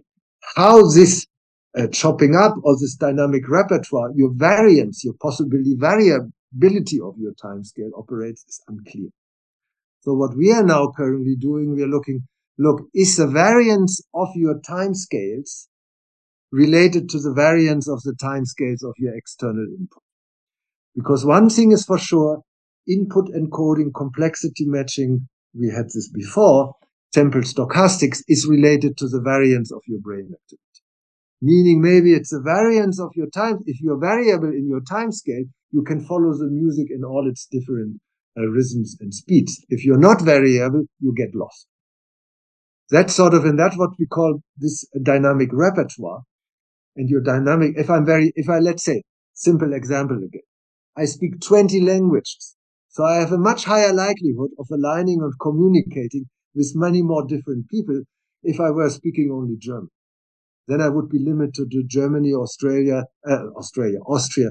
The Freudian lapses are today are very interesting, and and Switzerland, and maybe some people who speak uh, Germany wherever in the world. But if I speak uh, 20 languages, I have a much larger scope of communicating slash aligning. Same thing here. If I have a repert- larger repertoire of timescale, I have a better chance of uh, aligning to the external environment and my consciousness can be extended. So here you see already an evolutionary implication that the degree of your spatial temporal extension of your consciousness, the degree to which you can align to different situations in the environment may be proportional to your number of timescale repertoire. Okay, uh, I've, I've got a lot of thoughts. One, just I, I find it super interesting to consider the link between across species uh, long-term navigation and song or communication, because as you said, whales travel long distances, and there's also whale song where I suppose they need different time scales in a way coordinate uh, basically the rhythm with the shorter time scale aspects of whale song. And the other thing I was wondering about so you mentioned how with music, it can also basically influence the resting state activity. And since we already talked sort of about clinical aspects of, let's say, depressed patients having abnormally long time scales, would you then assume that people who play music also, and specifically maybe play different types of music genre where the temporal organizations might differ, that they in a way have um, like long-term personality differences where their time scales are aligned to those genres they engage with? Uh, would that is that an experiment that has sort of looked at something like this? Yeah, that's a very interesting remark. I mean, we all know music has a good effect, not only on your mood, on your cognition. You know that people who learn music, they have better cognitive skills, they stable more personality. So music has enormous effect. That's very well known. Education, it's a key thing in education. And when you look into the history of mankind, music has always been around. I mean, they made always some kind of noise. And you mentioned the birds earlier. That is music. When I go here mm. into the uh, forest and I hear these guys singing, I said, damn, I would like to decipher their time scales. and then I know what they're talking about with each other. Yeah. I mean, these guys communicate and they have fun and they enjoy and uh, like us. Yeah. Same mm. thing. It's nothing different. So you see, so my idea of spatial temporal neuroscience is really, it, it's a very basic examples of nature grounded. Okay, uh, let's talk about time perception. We already talked about the difficulties of Isaac Newton's container view. And in a lot of time perception papers, you kind of use the terminology of inner and outer time. What is inner and outer time? Yeah, no, good question. Goes again back to Immanuel Kant, Critique of Pure Reason. There's the first part in that book uh, called Transcendental Aesthetics, and there he distinguished between inner and outer time consciousness. Uh, so I'm aware of my inner time. The time, let's say, for instance, my inner time is, for instance, my heartbeat or my breathing. Yeah, they construct and you and I breathe in very different rhythms, and your heart rhythm will also be slightly different. That already creates an inner time. And the same with uh, my brain. My uh, you mentioned Buzsáki, you mentioned the oscillation fluctuations. This creates a certain time, a certain speed of time. For instance, if you have a lot of slow waves, it's slow time, um, and if you have faster time, if you have a lot of fast uh, frequency oscillation, and that is distinguished from the outer time. For instance, when you present me certain rhythms in the music. Uh, so that's basically the concept of inner and outer time. And you asked me earlier before how that is relevant, for instance, for for the mind, uh, this distinction. So I would uh, state that this inner time, our mind. So okay, that's again a very important philosophical background here. I think it's important to put this into perspective. So the mind is often considered as atemporal. The, the, the mind has no time. Why? That goes back to Descartes again because Descartes said, okay, we can look at the body, the outer observer in third person perspective. We can see the changes of the body and uh, in outer time. And so the body is clearly in time. And of course, we all know that the body degrades and everything and so on and so forth. Uh, and we can't stop it, obviously. So, and the mind, we cannot observe the uh, mind. So meaning the mind is atom. And that has really been often conceived. You see this a lot in current neuroscience uh, theories of consciousness. They're all eight, many of them are atemporal or non-temporal. Uh, IIT has a very small temporal window, uh, 30 to 50 millisecond. They don't consider different time scales. So that's one of the key things where we say in the temporal spatial theory of consciousness, different time scales. And I give you an example. So the breathing. So one of my students was very interested in breathing, uh, Josh Goheen, and he really introduced the breathing. And breathing is, of course, about slow breathing, fast breathing. is different time scales. When you breathe very fast, you can literally induce anxiety states. So you really have an impact on your mental features. If you're very slow, you're calm. Many meditation techniques, I was in India uh, last year, they have all kind of breathing techniques over there because they induce it to have a meditative state. So you see here, the slow waves of your inner time slash your breathing have a strong impact on the waves and on your mental states. So here suddenly you see that consciousness is about our inner time. William James spoke of a stream of consciousness. I take that very literally. These are waves, overlapping waves, continuous waves of consciousness, that's always the background of your consciousness. And that shapes how you perceive the content of your consciousness. And indeed, we really show that the breathing directly, the breathing frequency timescales directly correlates with the timescales of your mental dynamics or mental changes. So there's a direct spatial temporal or temporal dynamic link here. Yeah, let, us talk about the, the work with Josh Goheen. So I guess in between neurodynamics and breathing is the heart. So how does the heart fit into the story? See, the is for me, all cardiologists forgive me, hopefully, it's just a different time scale. Yeah, uh, it's, it's a faster time scale, obviously around one second, uh, hopefully. And, uh, yeah, so you have every second you have a heartbeat and you have a certain variability in that. So that's a faster time scale. Interestingly, for us, it's much more difficult to perceive and become conscious of the heartbeat when compared to the breathing. So that tells you a little bit about the time scales of your consciousness. Your time, in order to become conscious of something, apparently you need a longer time scale. And the time scale of the heart seems to be just at the border. Yeah, you, you can become aware of your heartbeat perception, but it's not so easy. And of course, if you're faster, then it's all over. And the stomach, there was a very fascinating paper by Richter et al. 2017 who investigates the stomach dynamic. Yeah, so the stomach also fluctuates in 0.01 and probably the other organs too. So my very, of course, very speculative, tentative assumption that maybe these different organs, including the brain, uh, communicate with each other through their timescales. Yeah, and the brain seems to sort of integrate all these timescales and put them together. That's probably the role of the brain, but who knows? Um, yeah, so that's basically their common language the same way you and I and all listeners now, we speak English. So in with Josh Goheen, you did like um, a review paper looking at some of the studies related to how brain topography kind of maps onto these different slow, fast timescales for breathing and heart, the heart rate. And I was wondering, I guess this is sort of interoceptive signaling. And then the Uri Hasson work is more external stimulus based. So uh, let's say reading with sentences and phonemes and all that. So how much is there overlap in your review paper findings and the Uri Hasson work?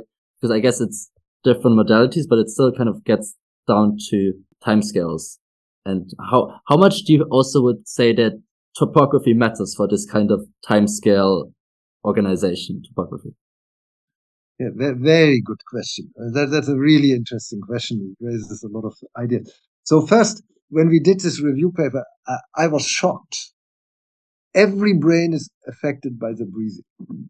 There's no region, there's no specific region And you see the same for the heartbeat. You see the heartbeat evoked potentials in all, all regions of the brain, weaker or, or less, stronger or less, but no less. And in a way, it makes sense because breathing is about oxygen and your brain needs oxygen. Your, your brain is energy hungry. It consumes 20% of all the energy of your body, all is 2% of the body weight. So the brain wants energy. What does it do with the energy? This uh, spatial temporal uh, construction and constitution of inner time.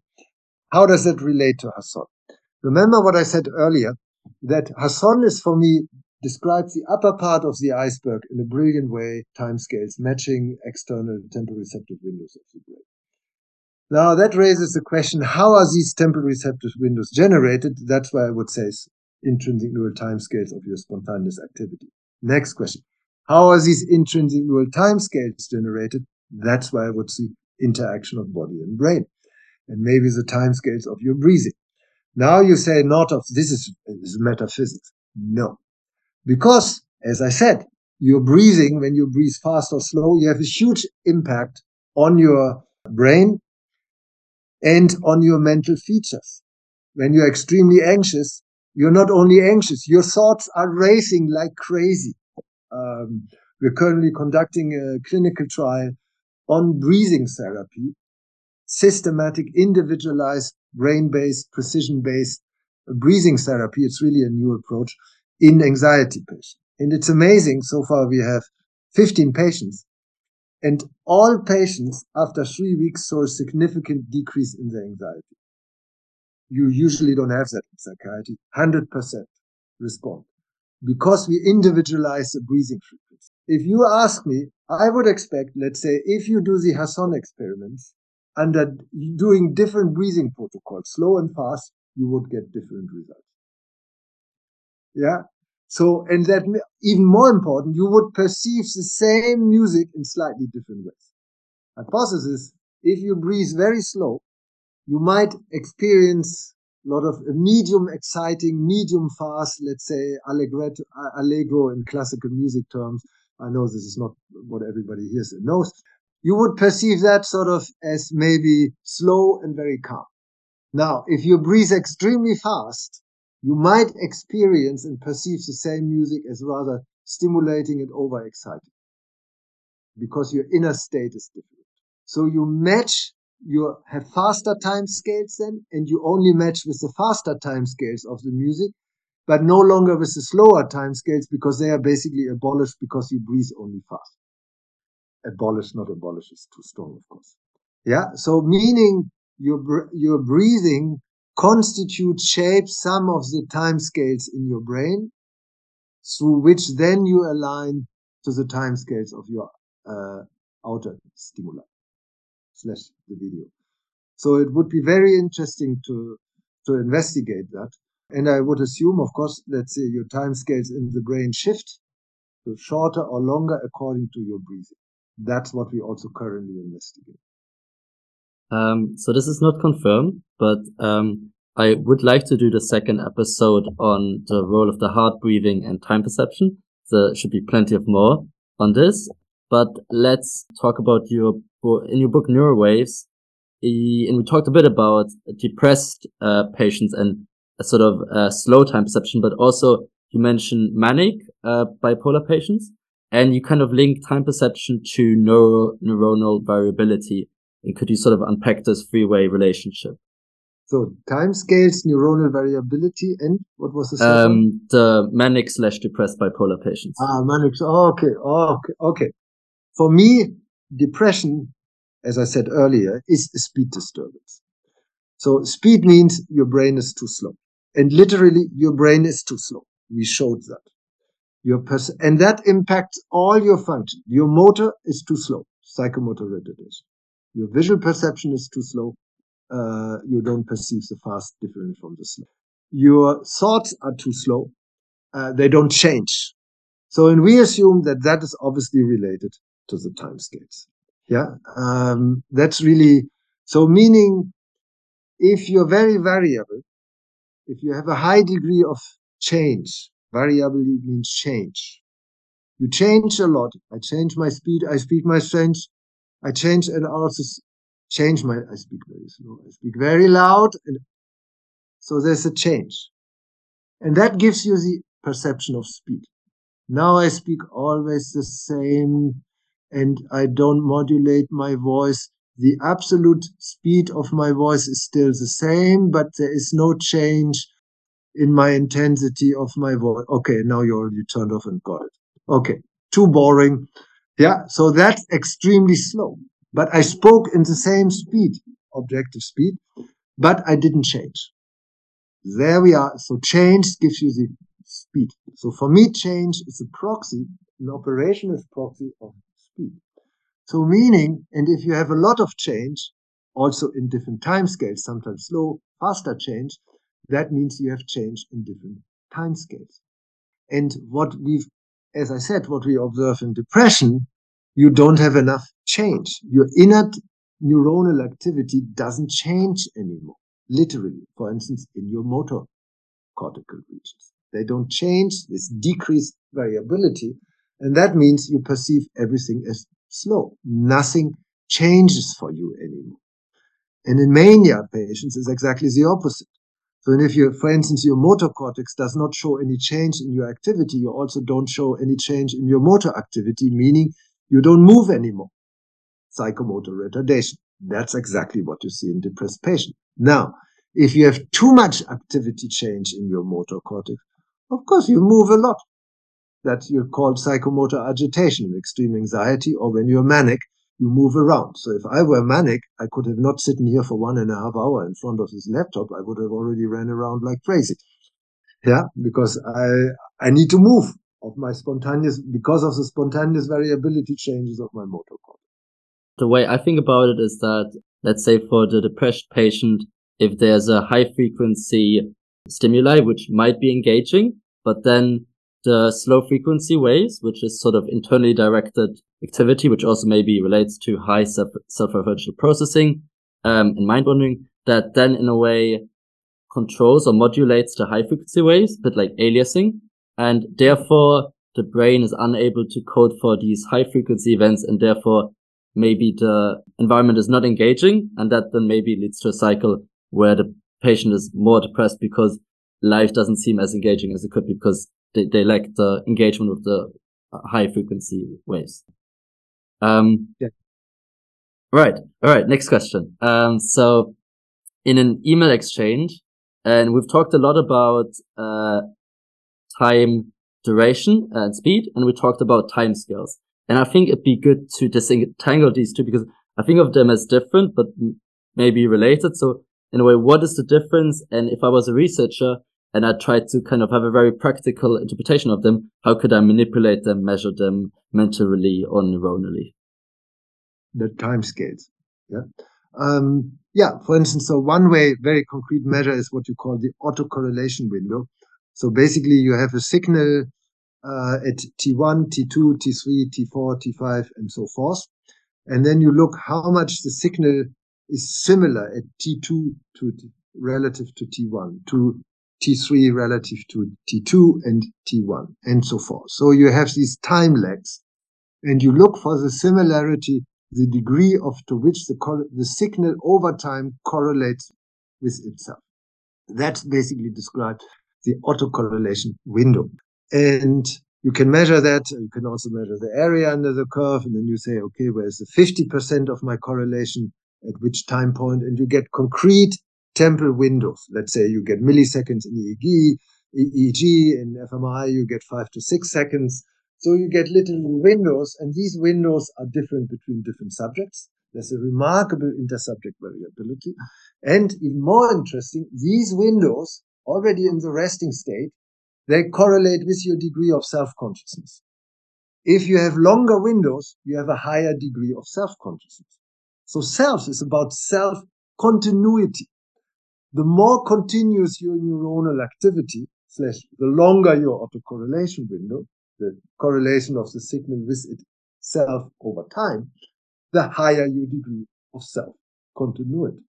So that really gave me, I found that very interesting, and we replicated that in, in, in various studies. So that's really key. And these temporal windows, as I said, they basically try to match complexity matching earlier with the temporal windows of your uh, environmental input. For instance, the temporal windows between two different tones in the music. That's really, I think that's the way you, you can measure that. And then you can measure that. And now we are starting doing that. We also measure those autocorrelation windows on the behavioral or psychological level. All you need is a time series. You can have the reaction time. So you can see the reaction time. Okay. You have, let's say 300 trials of your reaction time. That's a time series. And then you can uh, see, analyze whether the fluctuations in your reaction time over these 300 trials, there's a certain correlation pattern across the different time lengths. And then you can ideally uh, correlate the autocorrelation window from the behavior level with the autocorrelation window on the neuronal level. And you expect, indeed, we show this in, in papers which will come out, uh, they correlate highly with each other. So what is shared between neuronal and mental level is the temporal windows, the autocorrelation window. We call this common currency. It's like neuronal and mental share this temporal dynamic slash here, in this case, the autocorrelation window. Uh, it's like English between us. Yeah. It's a common currency. That's where we say that's a link between the neuronal and the mental level. I guess also part of my question would kind of be how does this link to time uh, speed or time duration perception? So let's say there are individual differences and a person has uh, higher, longer temporal scales with um, uh, a longer autocorrelation window and more self-continuity. Would they maybe then also have um, perceived time as passing more slowly, where the speed seems slowed down? Like, what is the relationship between time duration perception and time scales? Yeah, that's a good question. I mean, that experiments would need to be done. We sometimes now include in our behavior measures the time perception. Uh, and of course, then we want to also analyze the relationship to the uh, temporal windows, the autocorrelation window in the brain. Uh, but that's a good question. I would exactly say if you have longer autocorrelation windows, your time perception, duration perception uh, slows down, meaning you perceive longer duration. Indirectly, this is indeed uh, the case, for instance, in depression, where you have longer autocorrelation windows and your time uh, perception uh, duration is long. They perceive the present moment as eternally long. Yeah, no doubt it never stops. Um, but that's an interesting experiment. You would ideally like to link the fluctuations in your autocorrelation window over time. So you want to calculate the dynamic autocorrelation window, which you can do if you have a sufficient number of uh, sampling points with the fluctuation then in your time perception duration. Yeah, let's say if you have a shorter autocorrelation window, you expect a faster, a shorter time duration perception and vice versa. All right. Uh, in a second, I have a few sort of career and final questions, but this is kind of a final time question. And I think in many ways we've looked at this, but I think it would be good to sort of summarize it again. In a 2022 commentary paper, you asked whether object relations are temporal. And this links to your ideas of intrinsic neural timescales and also the uh, ideas about difference-based coding, which you mentioned a lot in your 2018 book. And what is difference-based coding and how does that compare to what you earlier described as what cognitive neuroscience is really good at is the sort of the studying uh, neural contents and how is this different? Yeah, that's a uh, that's a really difficult question to answer and a good one.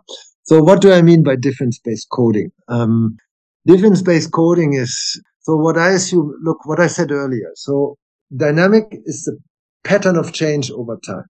Now specified is the pattern of change from one time point to another, from T1, T2, to the degree to which the signal correlates with itself. We had earlier the nestedness. Slower frequency is nest, nests or integrates the faster frequency. Yeah, the Russian domes.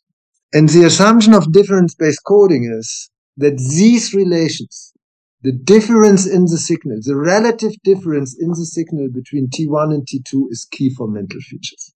So the opposite is stimulus-based coding. Let's say the absolute value of T2 of the signal at T2 is key for the mental feature at T2. Difference-based coding has a different assumption. Let's say it's a relative difference of T2 relative to T1 that is key for the mental feature at T2. So it's a testable hypothesis and you can analyze the data. And that's the difference. Now you can say, how is that? Con- and the other one is stimulus versus difference-based coding. And actually, on a, on a side note, it's it's funny. So I introduced it in my unlocking the brain in the volume one, in the coding of the brain, and then I tried to publish that in papers, bring it in as a little bit as a box. And each time the reviewer said, "We don't understand this," kicked it out. So now I smile. At the time I was confused. Now I smile. Nobody understood this difference with coding. So I'm, I'm delighted that you ask for it.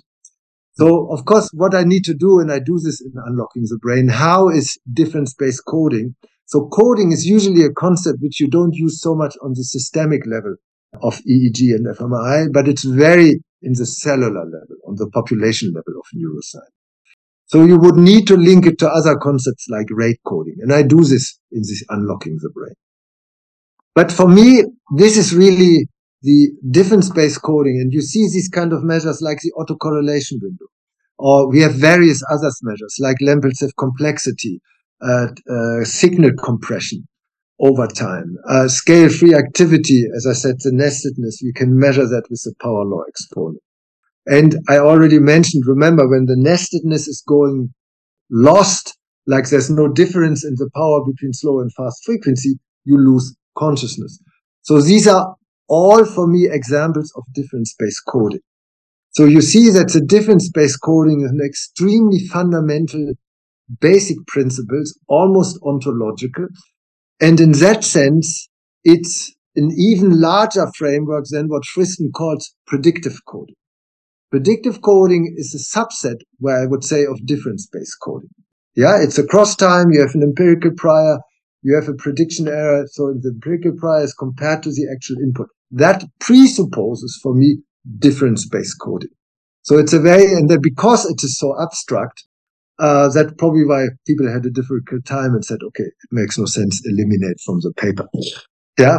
So, and I don't know, at some point I would love to bring it back.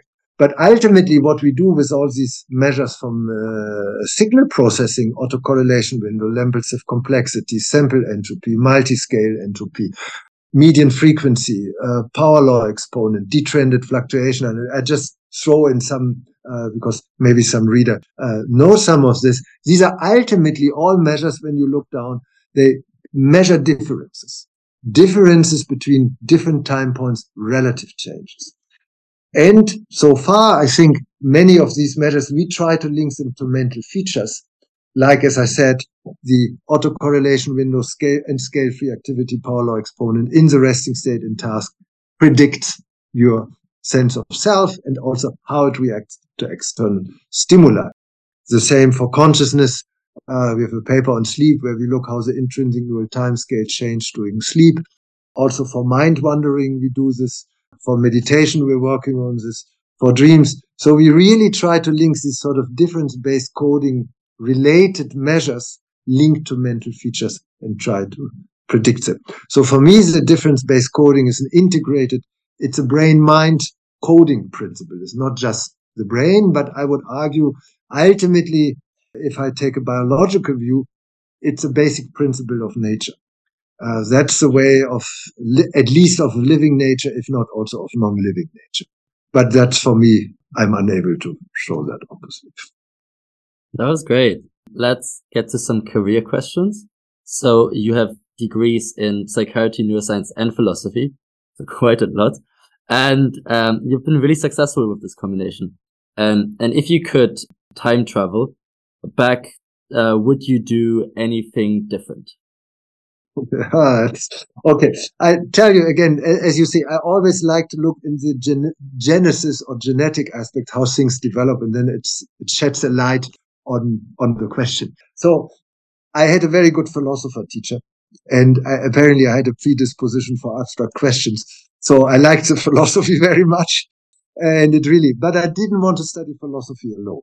So I also want to study some real stuff. So of course, what is linked to philosophy? Of course, the first thing is physics and mathematics is clear. Beginning of the 20th century. Look at Heisenberg. I mean, they had all philosophy. Einstein. They were deeply philosophical. And ultimately, every good scientist needs philosophy to have a model. The great science is a change in models. It's not just a change in the little data. It's a change in the model and how that model makes you perceive things which you didn't see before. You see the same data, you have a different model, you see different things in the data. That, for instance, we analyze cognitive paradigms in terms of their temporal structure. And the cognitive people say, what is this? It's strange. Yeah, so it's really a change in model.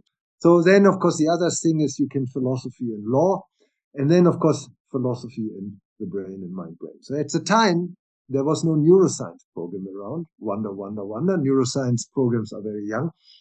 Uh, so I had to study medicine to go to the brain. I was never wanted to become a clinical doctor. I'm happy to be a clinical doctor if I can help people. It's fantastic with my knowledge, but it was not my primary purpose like many other medical doctors. So I studied medicine, was fascinated by the brain. Of course, when you finish medicine, uh, and I studied philosophy and medicine in parallel. Otherwise, I couldn't have uh, gone through all these medical studies with all these different subjects. Surgery, where I was not interested at all. Okay, and then when you finish medicine, you somehow need to do a residency because otherwise your degree is worthless. So, okay, so of course, psychiatry was the most interesting for me, the mental stuff. I did a little, little bit of neurology. I started out with neurology. I said that's a brain, but the, the phenomena were interesting, but not as interesting for me. So I really like these mental stories and what patients report me, and it tells me so much about. I'm still, after all these years, I'm still fascinated by it, and it's, unbelievable. Yeah. So okay, so I did the residency, and after the residency, I really wanted to quit because the the, the medical atmosphere, the environment is very conservative, very hierarchical, and for sort of a free spirit like me, that wasn't the right thing. And uh, okay, so then I applied and I got a grant for uh, habilitation and uh, PhD in philosophy. But then at the same time, I also got an offer to, to let a brain imaging lab in a psychiatry clinic. And fMRI was new at the time. I said, okay, great. I mean, get to the brain. Okay. So then I sort of finished all these degrees. And then I tried to apply for positions. And I must say, having these degrees is fantastic for the knowledge. I'm, I'm, I'm really happy that I do this because I would have never developed the kind of approaches I'm doing now, the spatial temporal approach, without these three degrees. And I tell you, I mean, one radical reversal. I reread Kant again in 2003. I had a half a year off between jobs. And I reread the critique of pure reason. And after that, it dawned on me I need to change my whole picture. That's why I went to the spontaneous activity and the spatial temporal and the self and so forth. So that's basically like Kant caused in me what Hume caused in Kant, awakening from the dogmatic slumber. Um, so it's really amazing. So I changed the whole picture and said, oh, you're crazy. Okay. Anyway, so now it pays off scientifically. Career wise, I cannot recommend it because you get, you know, peer reviewers everywhere for the grants, for the position, for the papers. You get interdisciplinary reviewers who have a hard time of understanding these different views. And it took me a very long time to understand their criticism. I learned a lot from trying to taking their perspective. And that really sharpened my work. As I said uh, earlier, uh, when the cognitive people criticized me, at the first I was really, I didn't know how to react and I didn't know. And they said, it's trivial what you're doing with the spatial temporal. And I was really offended. I mean, you're, you're trivial what you say. And, and then it dawned on me that they argue from a different point of view, a different perspective with a different model. And now I know their model and now I can play and I can design experiments. So I'm glad for the challenges. Thank you very much. Same with the traditional philosophers. But it's painful. It can be really painful. And I must say it has concrete career disadvantages. The neuroscientists are confused about your philosophy. They say you're not a real neuroscientist. Just because you have the philosophy in your CV. If I were taking out the philosophy and just present the neuroscience, even without the psychiatry, okay, okay, we can consider you for the position. I'm sure I would like to make the double blind placebo controlled, sham controlled study. Yeah. It's the same with the philosophers. The philosophers, no, no, no, no, you're a neuroscientist. Clinician, oh no, you're a neuroscientist, you're a philosopher, you're not a clinician. But I always worked, I always, I still see patients well, not so many because my time is limited, but I still see it because it keeps me awake. I learn, I learn from these patients. So career wise, it's not an easy one. Everybody shouts for interdisciplinary. When you actually practice it, you have a real problem. It's not an easy one. But as you see, I learned a lot. Knowledge wise, it's fantastic. I'm really happy because particularly now where I look a little bit better through, I better understand, I have a little bit more of a bird's eye view. I, I really enjoy this. So I sometimes have a feeling now, particularly since I have the spatial temporal model now, that I really start since two, three years and now I can really go full steam. So that's a wonderful thing. But when you look into the history of neuro, of science in general and philosophy, it's nothing new. New ideas take time and we are all conservative. We ultimately want to stick to what we are known. That gives us a certain certainty and security. It's normal. Science wise, I really enjoy this and it gives me a lot of new ideas for philosophy, which I think can be fruitful for philosophy itself, for neuroscience, and also for psychiatry that we really tr- try to translate something of that into clinical therapy and diagnosis. I mentioned the breathing therapy. So for them, I'm a very happy person in part because you get all this criticism and you have to be pragmatic. I think what's extremely important, if you want to have a career recommendation from my side, I know that the environment tells you you need to do this, you need to do this, you need to be editor of a research topic, you need to publish, you need to get this little award, you need to get this grant, you need to get this grant. And I know the pressures are enormous. And you need to go to this conference, into this conference, into this conference. The problem is when you do all this, you don't really have time to think and about the science it. Because for me, science takes time. You know, I'm a time researcher. That's why I'm always too late for everything I come, but um, takes time. And when I speak of time, I don't mean physical time. I don't mean, okay, I have two hours. Okay, I can do this now. No, I mean mental time. I mean open time where you can mind can just scroll around. Look at a little kid. The little kid lies there and explores, looks around. I tries out this, tries out that, tried out this. If you would contain the little kid, or you can only, oh no, I'm afraid if you move over there, uh, I, I, I built a wall, I built some stuff that you cannot do there. The kid would not like it. The same is with the spontaneous activity of our, our brain. It tries to explore. That's what creativity is. Creativity is for me variability. It's not a specific network. It's the whole brain is uh, excursions. Look at the uh, Poincaré plots, variability. Yeah, it's excursion. You attract or go in this, you try out this. And I take a lot of time. I run every morning. This morning I was running two hours here to work and I was swimming and I was thinking and I got a good idea. Yeah, great. Yeah. So now I, it, it was an idea on something which I discussed two days ago and where I sort of left okay, I don't really know what I shall do, but I think it's meaningful. Okay, this morning I got it. So you need mental time. I like to travel because I'm travel addicted, all these novelty countries and, and, people. I find that always interesting. And I'm lucky enough that I, I get some invitations for the talk. So I see a lot and I love these long flights. Yeah, because finally I have five, six, eight hours where I can really work on the paper and without any time constraint. So I can dig much deeper if I had only two hours, I would know it's only two hours. I would not dig as deep. So you need mental time. And for that, it's not, so you really need to block your time. I can strong, and also it's for your own inner mental sanity and health. At least for me. I need that. If I'm too much external, I'm not a happy person. And that's really important. And that's for me, really take your time because science is also about thinking, of course, analyzing data, acquiring data, publishing, writing, but science, it's all these different facets. It's very important. So I gave another interview to somebody where I said, don't follow always what the external people and the administrators, administrators tell you what you need to do. But you see, I somehow looked always for some little niches here and now, of course, everything looks great and straightforward in my case, or it seems to, it's not. Trust me. Uh, and even still, it's navigating and being pragmatic and finding loopholes. And I think that's very important. Again, when you look into the older guys, I learn a lot from the history. Uh, same thing. They always found their niche. They did their thing and, but they were deeply convinced that they had to follow this track that they had an intrinsic motivation. I think that's the most, when you, let's say, when you apply to me in my lab or said, what you really want to do, what interests you. Of course, you need to somehow be within the spatial temporal thing, but I ask the people, what do you really do? What do you find interesting? Look at our website, look at the papers, single out two or three papers which you find fascinating. And then I can make you some suggestion what might be of interest to you. That's the key, the intrinsic interest, independent of any external stuff, awards, grant paper. Comes secondary, yes, you can be pragmatic, but the first should be your intrinsic interest and motivation. And that drives you. And that, at least in my case, makes me very happy.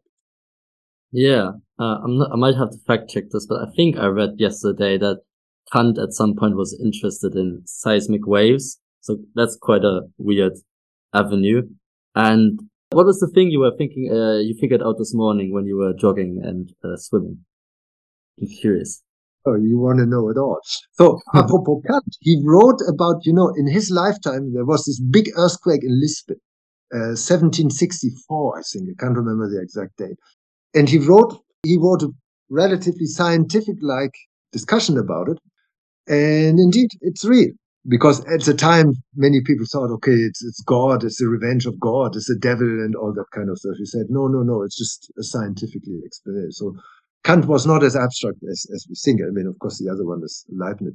No, this morning I was just thinking. Um, because we had the discussion how we can link, uh, uh, for instance, breathing and thoughts.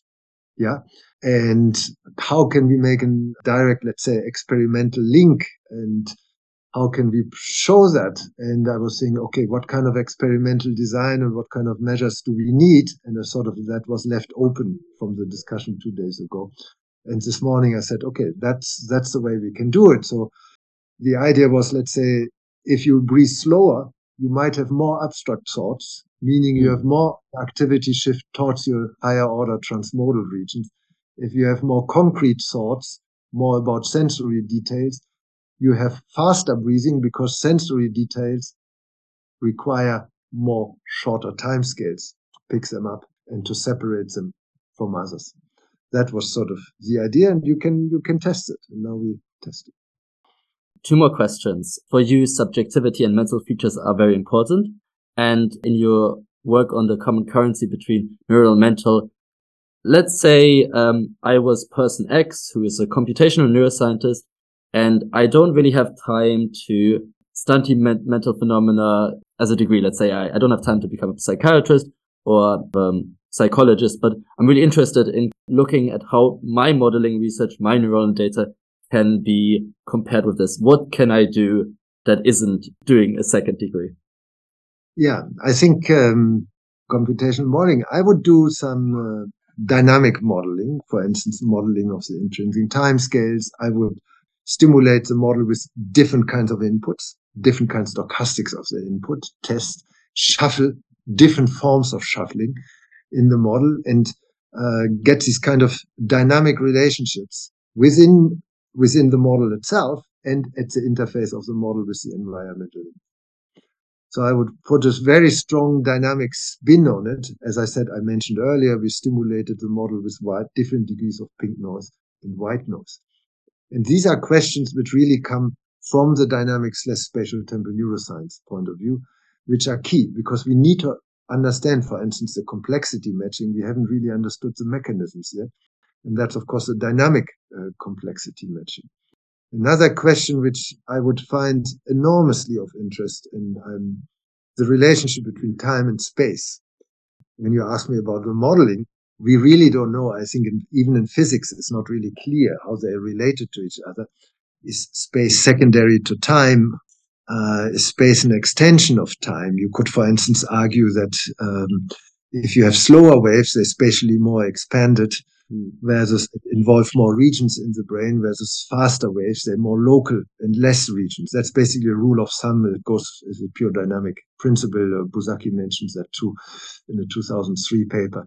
And that's, of course, very important also for your mental features because, for instance, in depression, you don't only have the slowness of time, but you also, also this experience of complete spatial restriction. You're like in a container. So many people describe it in a dark tunnel. When I ask them if they can give me a picture, I mean, imagine you feel in a dark tunnel and there's no escape. I mean, how does it, what it is like? I mean, you don't want to even start imagining that. Yeah. So that's an extreme constriction of your subjective mental space. Yeah. Is that related to the unimodal, transmodal, sensory, higher order topography, the gradient? I don't know. So these are the kind of questions I would be very interested in from the hmm. computational modeling side. I guess more practically, because let's say when you this morning thought about the breathing experiment, you may have thought about conversations with patients where they had hyperventilation and anxiety and you could kind of, your inspiration, I guess, came from all of that experience. And someone who maybe doesn't have that experience, but like what resources can they look at to get a better grasp of the mental that isn't in a way so particular their own experience? Or I guess you could also look at one's own experience and then apply phenomenological methods. Or what do you think? I would say that anything which is dynamically and topographically is somewhat related to the mental. So if you study mm. dynamic phenomena and let's say just guide by the dynamics itself. Yeah. So let's say if that person, okay, what questions comes here? What rise? What kind of computational formalism we need to capture this kind of dynamic phenomenon? She or he doesn't need to go into the, the mental realm, but then maybe show the model to me. And then I say, wow, this is really interesting. I could relate this to this mental stuff. Mm. Yeah. So, uh, that, that's what I would do. Often we just go into the pure neuronal realm, raise the question, mm. and sort of my rule of some idea is that the better you go into the basic neuronal mechanism, the better you understand this time scales, the dynamic repertoire of the time scale, the more tighter you get to the mental without explicitly mm. mentioning. So it's always a going back and forth. It's an iterative process. But you need to have this dynamic component in that's really important mm. because that's for me makes carries a link to the mental. That makes sense. So final big question. Where is spatial temporal neuroscience in 10 years and what are the biggest challenges? So first, I hope um, it will be spread and it will be applied. I'm seriously thinking. So the most fun for me is, and I had it just this morning, people present me with a cognitive paradigm, analysis in the typical way, event related potential, some interesting results. And then I ask, okay, let's reanalyze it in the dynamic temporal continuous way. That's for me the most fun. And I think that's the most instructive to get people convinced. Look, there is something. Spatial temporal uh, neuroscience doesn't contradict cognitive neuroscience, but it puts it into wider framework. So cognitive neuroscience is for me a subset of the wider framework of spatial temporal neuroscience. Again, short look into the history of science. Einstein doesn't contradict Newton. Einstein provides a wider framework where we can see that Newton is a specific instance. That's hmm. science. Yeah. And that's what I'm trying to do. Yeah. So it's about the framing, the scope, the range of the explanatory phenomenon. Yeah. So that's for me. So I hope that many people will apply it, get convinced, and fortunately I get also more and more requests so that it really distribute and that people develop it and say, hey, Northoff you're a little bit too limited. Uh, this you need to consider doing this, apply it to different phenomena. So I would love to see that people apply it to affective question, emotion question, to cognitive, working memory, because obviously I cannot do everything by myself, and to consciousness. And that it provides fruitful. So that's the first thing what I hope that in 10 years. And actually somebody asked me recently whether we shouldn't do some kind of of in, in music because my partner is a composer. They do these sort of master classes where they have five, let's say five singers and each has to sing in front of the others and the teacher. And basically online, they do some correction, or you need to do this, you need to do the same here. So I could imagine not the usual conferences or seminars with lectures, but let's say people come with their paradigms, ideas for paradigms, for task or for analysis, and they say, look, maybe analyze this way in a spatial temporal view. I think that's the most convincing and also for me a lot of fun because I get to know a lot of different people and different kinds of fields and I can learn. That's fantastic. Um, so I would hope that it really gets more accepted by scientific means that the people are convinced, say, well, this is really an interesting, fruitful approach. It gives me new insight. That's what my hope is. The second hope, and I'm trying to work on this. So that that we can translate some of this into clinical diagnostic and therapy for psychiatry. So I mentioned the depression often, the speed disturbance. We have other disorders, schizophrenia, temporal imprecision, that we can use some of these spatial temporal measures as biomarkers for differential diagnosis. And I also mentioned that for the anxiety, the breathing therapy, we also will establish music therapy, that we can use these spatial temporal tools, measures also for therapy. This is two points here from my side. First, if it works in differential diagnostic and therapy, there must be something right to the spatial temporal framework. So it's a scientific validation. And the second thing, if we can help these people, if you know psychiatry, it's sort of trial and error. We have no biomarkers. When you go to cardiology, you get a bunch of tests, different diagnosis uh, tools. Nothing of that is in psychiatry. So diagnosis is trial and error. There's a joke. You have 20 psychiatrists, one patient, 30 diagnoses.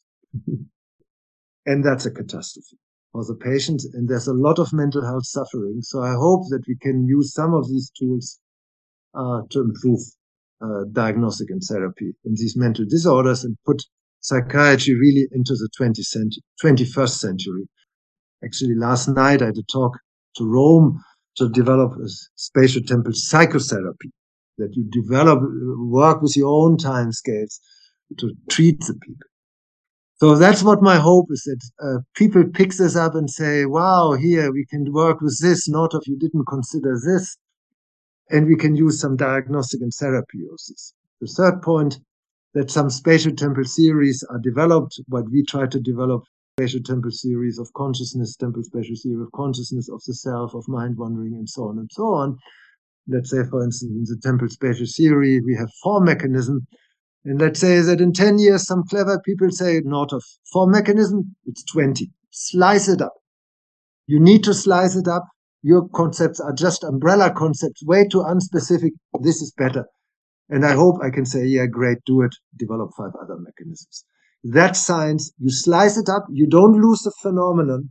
You slice it up. You become more and more detailed against the background that's science. Look at the limbic system concept of the limbic system. We mm. barely use it anymore. When I studied it, used a lot. Now we know much more. We don't need it anymore. We know hippocampus and so on and so on. Same, I hope, with my spatial temporal uh, theory of mental features. But I, I was going to ask again on sort of the biggest challenges size. Do you, do you have something in mind? What, what, what happens? What is the most common critique I think it's, you mentioned it earlier, it's the notions of time and space. Um, because, so that's one challenge. That's more of theoretical challenge because time and space, okay, external, we have perception of external time and space, but there's no inner time and space. And then link that to the mental level. So, as I said, for me, this common currency idea. So I say, okay, what do neuronal and mental activity share? Common currency. But that's a question people don't ask anymore, don't ask these days. They say, how can I map the mental onto the neuronal? But that's a completely different question. And if you map something, it always leaves a gap by default, because that's what mapping is about. So, and also the concept of representation. Yeah. Uh, I don't want to get into that. So I think that's a real issue. So of course, if somebody comes from the cognitive neuroscience and say we are map, they will not understand my question how does neuronal activity transform into mental activity? Now, get another. I give you again an analogy because I think that makes it more easier. Water. So here in Canada, water is, in, of course, everywhere, but in Canada in particular, it's in three different states. It's in ice, fluid, and vapor or steam. Let's say if you weren't knowing that it is all the same chemical slash H2O, you would say these are three different substances. However, once you know that it is water, then you ask the question, how does the ice transform into fluid and that into steam? That's your environmental context. Yeah. So then you can ask that question. And that's why I'm asking this question. How does neuronal activity transform into mental activity? Yeah. But for a cognitive person, that question is wrong. Doesn't, and you see this in most of the theories of consciousness, is mapping. Yeah. Now you say, Northoff, you will never be able to show this kind of transformation. But that's a methodological question. Yeah. The question itself is an ontological issue. Yeah. Your model, your ontological model, which you apply, how you perceive the empirical data. And the common currency is one first answer to this question how does neuronal activity transform into mental activity? Now you can argue, yeah, Northoff yours, this is just the very first step. And you're right. You don't really show the transform, but you show in order for something to transform into something else, you need, they must share something. That's a common currency idea. So it's a stepping stone. And I think that's a real thing. The other thing is, so that's sort of a theoretical challenge. An empirical challenge is really the data analysis. You background noise, so it's often cut out of the data.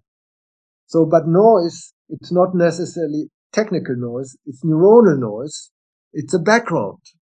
And you, let's say, I make a very concrete example. Trial to trial variability. When you do event related potential analysis in, in EEG or MEG or even fMRI, you usually cut out the variations between trials. Trial to trial variability because this is noisy, that uh, decreases the significance level, your p value, and everything. So this is noise is cut out of the data. However, the trial trial to variability gives you basically uh, the change in the amplitude over the number of trials in response to the same stimulus. So where is that variation come? So the cognitive person would say, the traditional cognitive person would say, this is pure noise. Cut out of the data because it impedes the amplitude of my event-related potential slash ERP. But maybe it's an integral component of your neuronal activity. Then you ask, where is this trial to trial variability is coming from? Because it's strange. It's always the same stimulus. So the brain should always react the same. But that's not the case. That's why you have this variability in the amplitude and you can measure that. Goes back to a paper by Churchland uh, et al. 2010. And that's probably related, carried over from the pre-stimulus what happens prior to the stimulus. So there you are, and that leads you into the dynamic. So it really depends on how you view your data analysis scope. If you just say just on the event related potential, and I think you need to widen many of these measures, which I mentioned, like the autocorrelation function or Lempel complexity or sample entropy. Many people don't know these measures. Yeah, they've never dealt with that. Okay, strange. Okay, I don't want to deal with that. I don't understand that. And then they perceive such a paper from their perspective. So I think we also need to change the way we process our data um, in the pre-processing.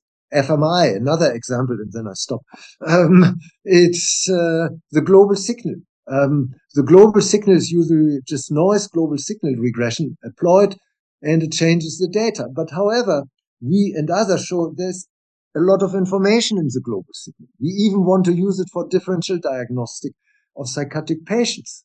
It has been the overall level of the global signal has been related to the level or state of consciousness. So there we are, there's important information in there. So you cannot just cut it out of the data. Ideally, you present the same data with and without global signal regression, and then you know the impact of the global activity on the local regions. So there we are. But that's a change which I hope will take over time. And it's on my side and other people who want to pursue this spatial temporal approach to show the specific benefits. And in a way, this critique is good because it helps me to sharpen the empirical experimental focus as painful as it is. But it's really important. Yeah, uh, it's the, the quote of someone's noise is another person's data. Yeah, that's true. Um, yeah. Right. This was amazing. I couldn't have imagined a better first episode. Thank you for taking so much time. We've been recording for a long while. Yeah, you're welcome. Thank you for the good question and for giving me the opportunity. I appreciate it. I hope you enjoyed this episode. To find out when episodes are coming out, follow my Twitter account linked in the description. Until the next time.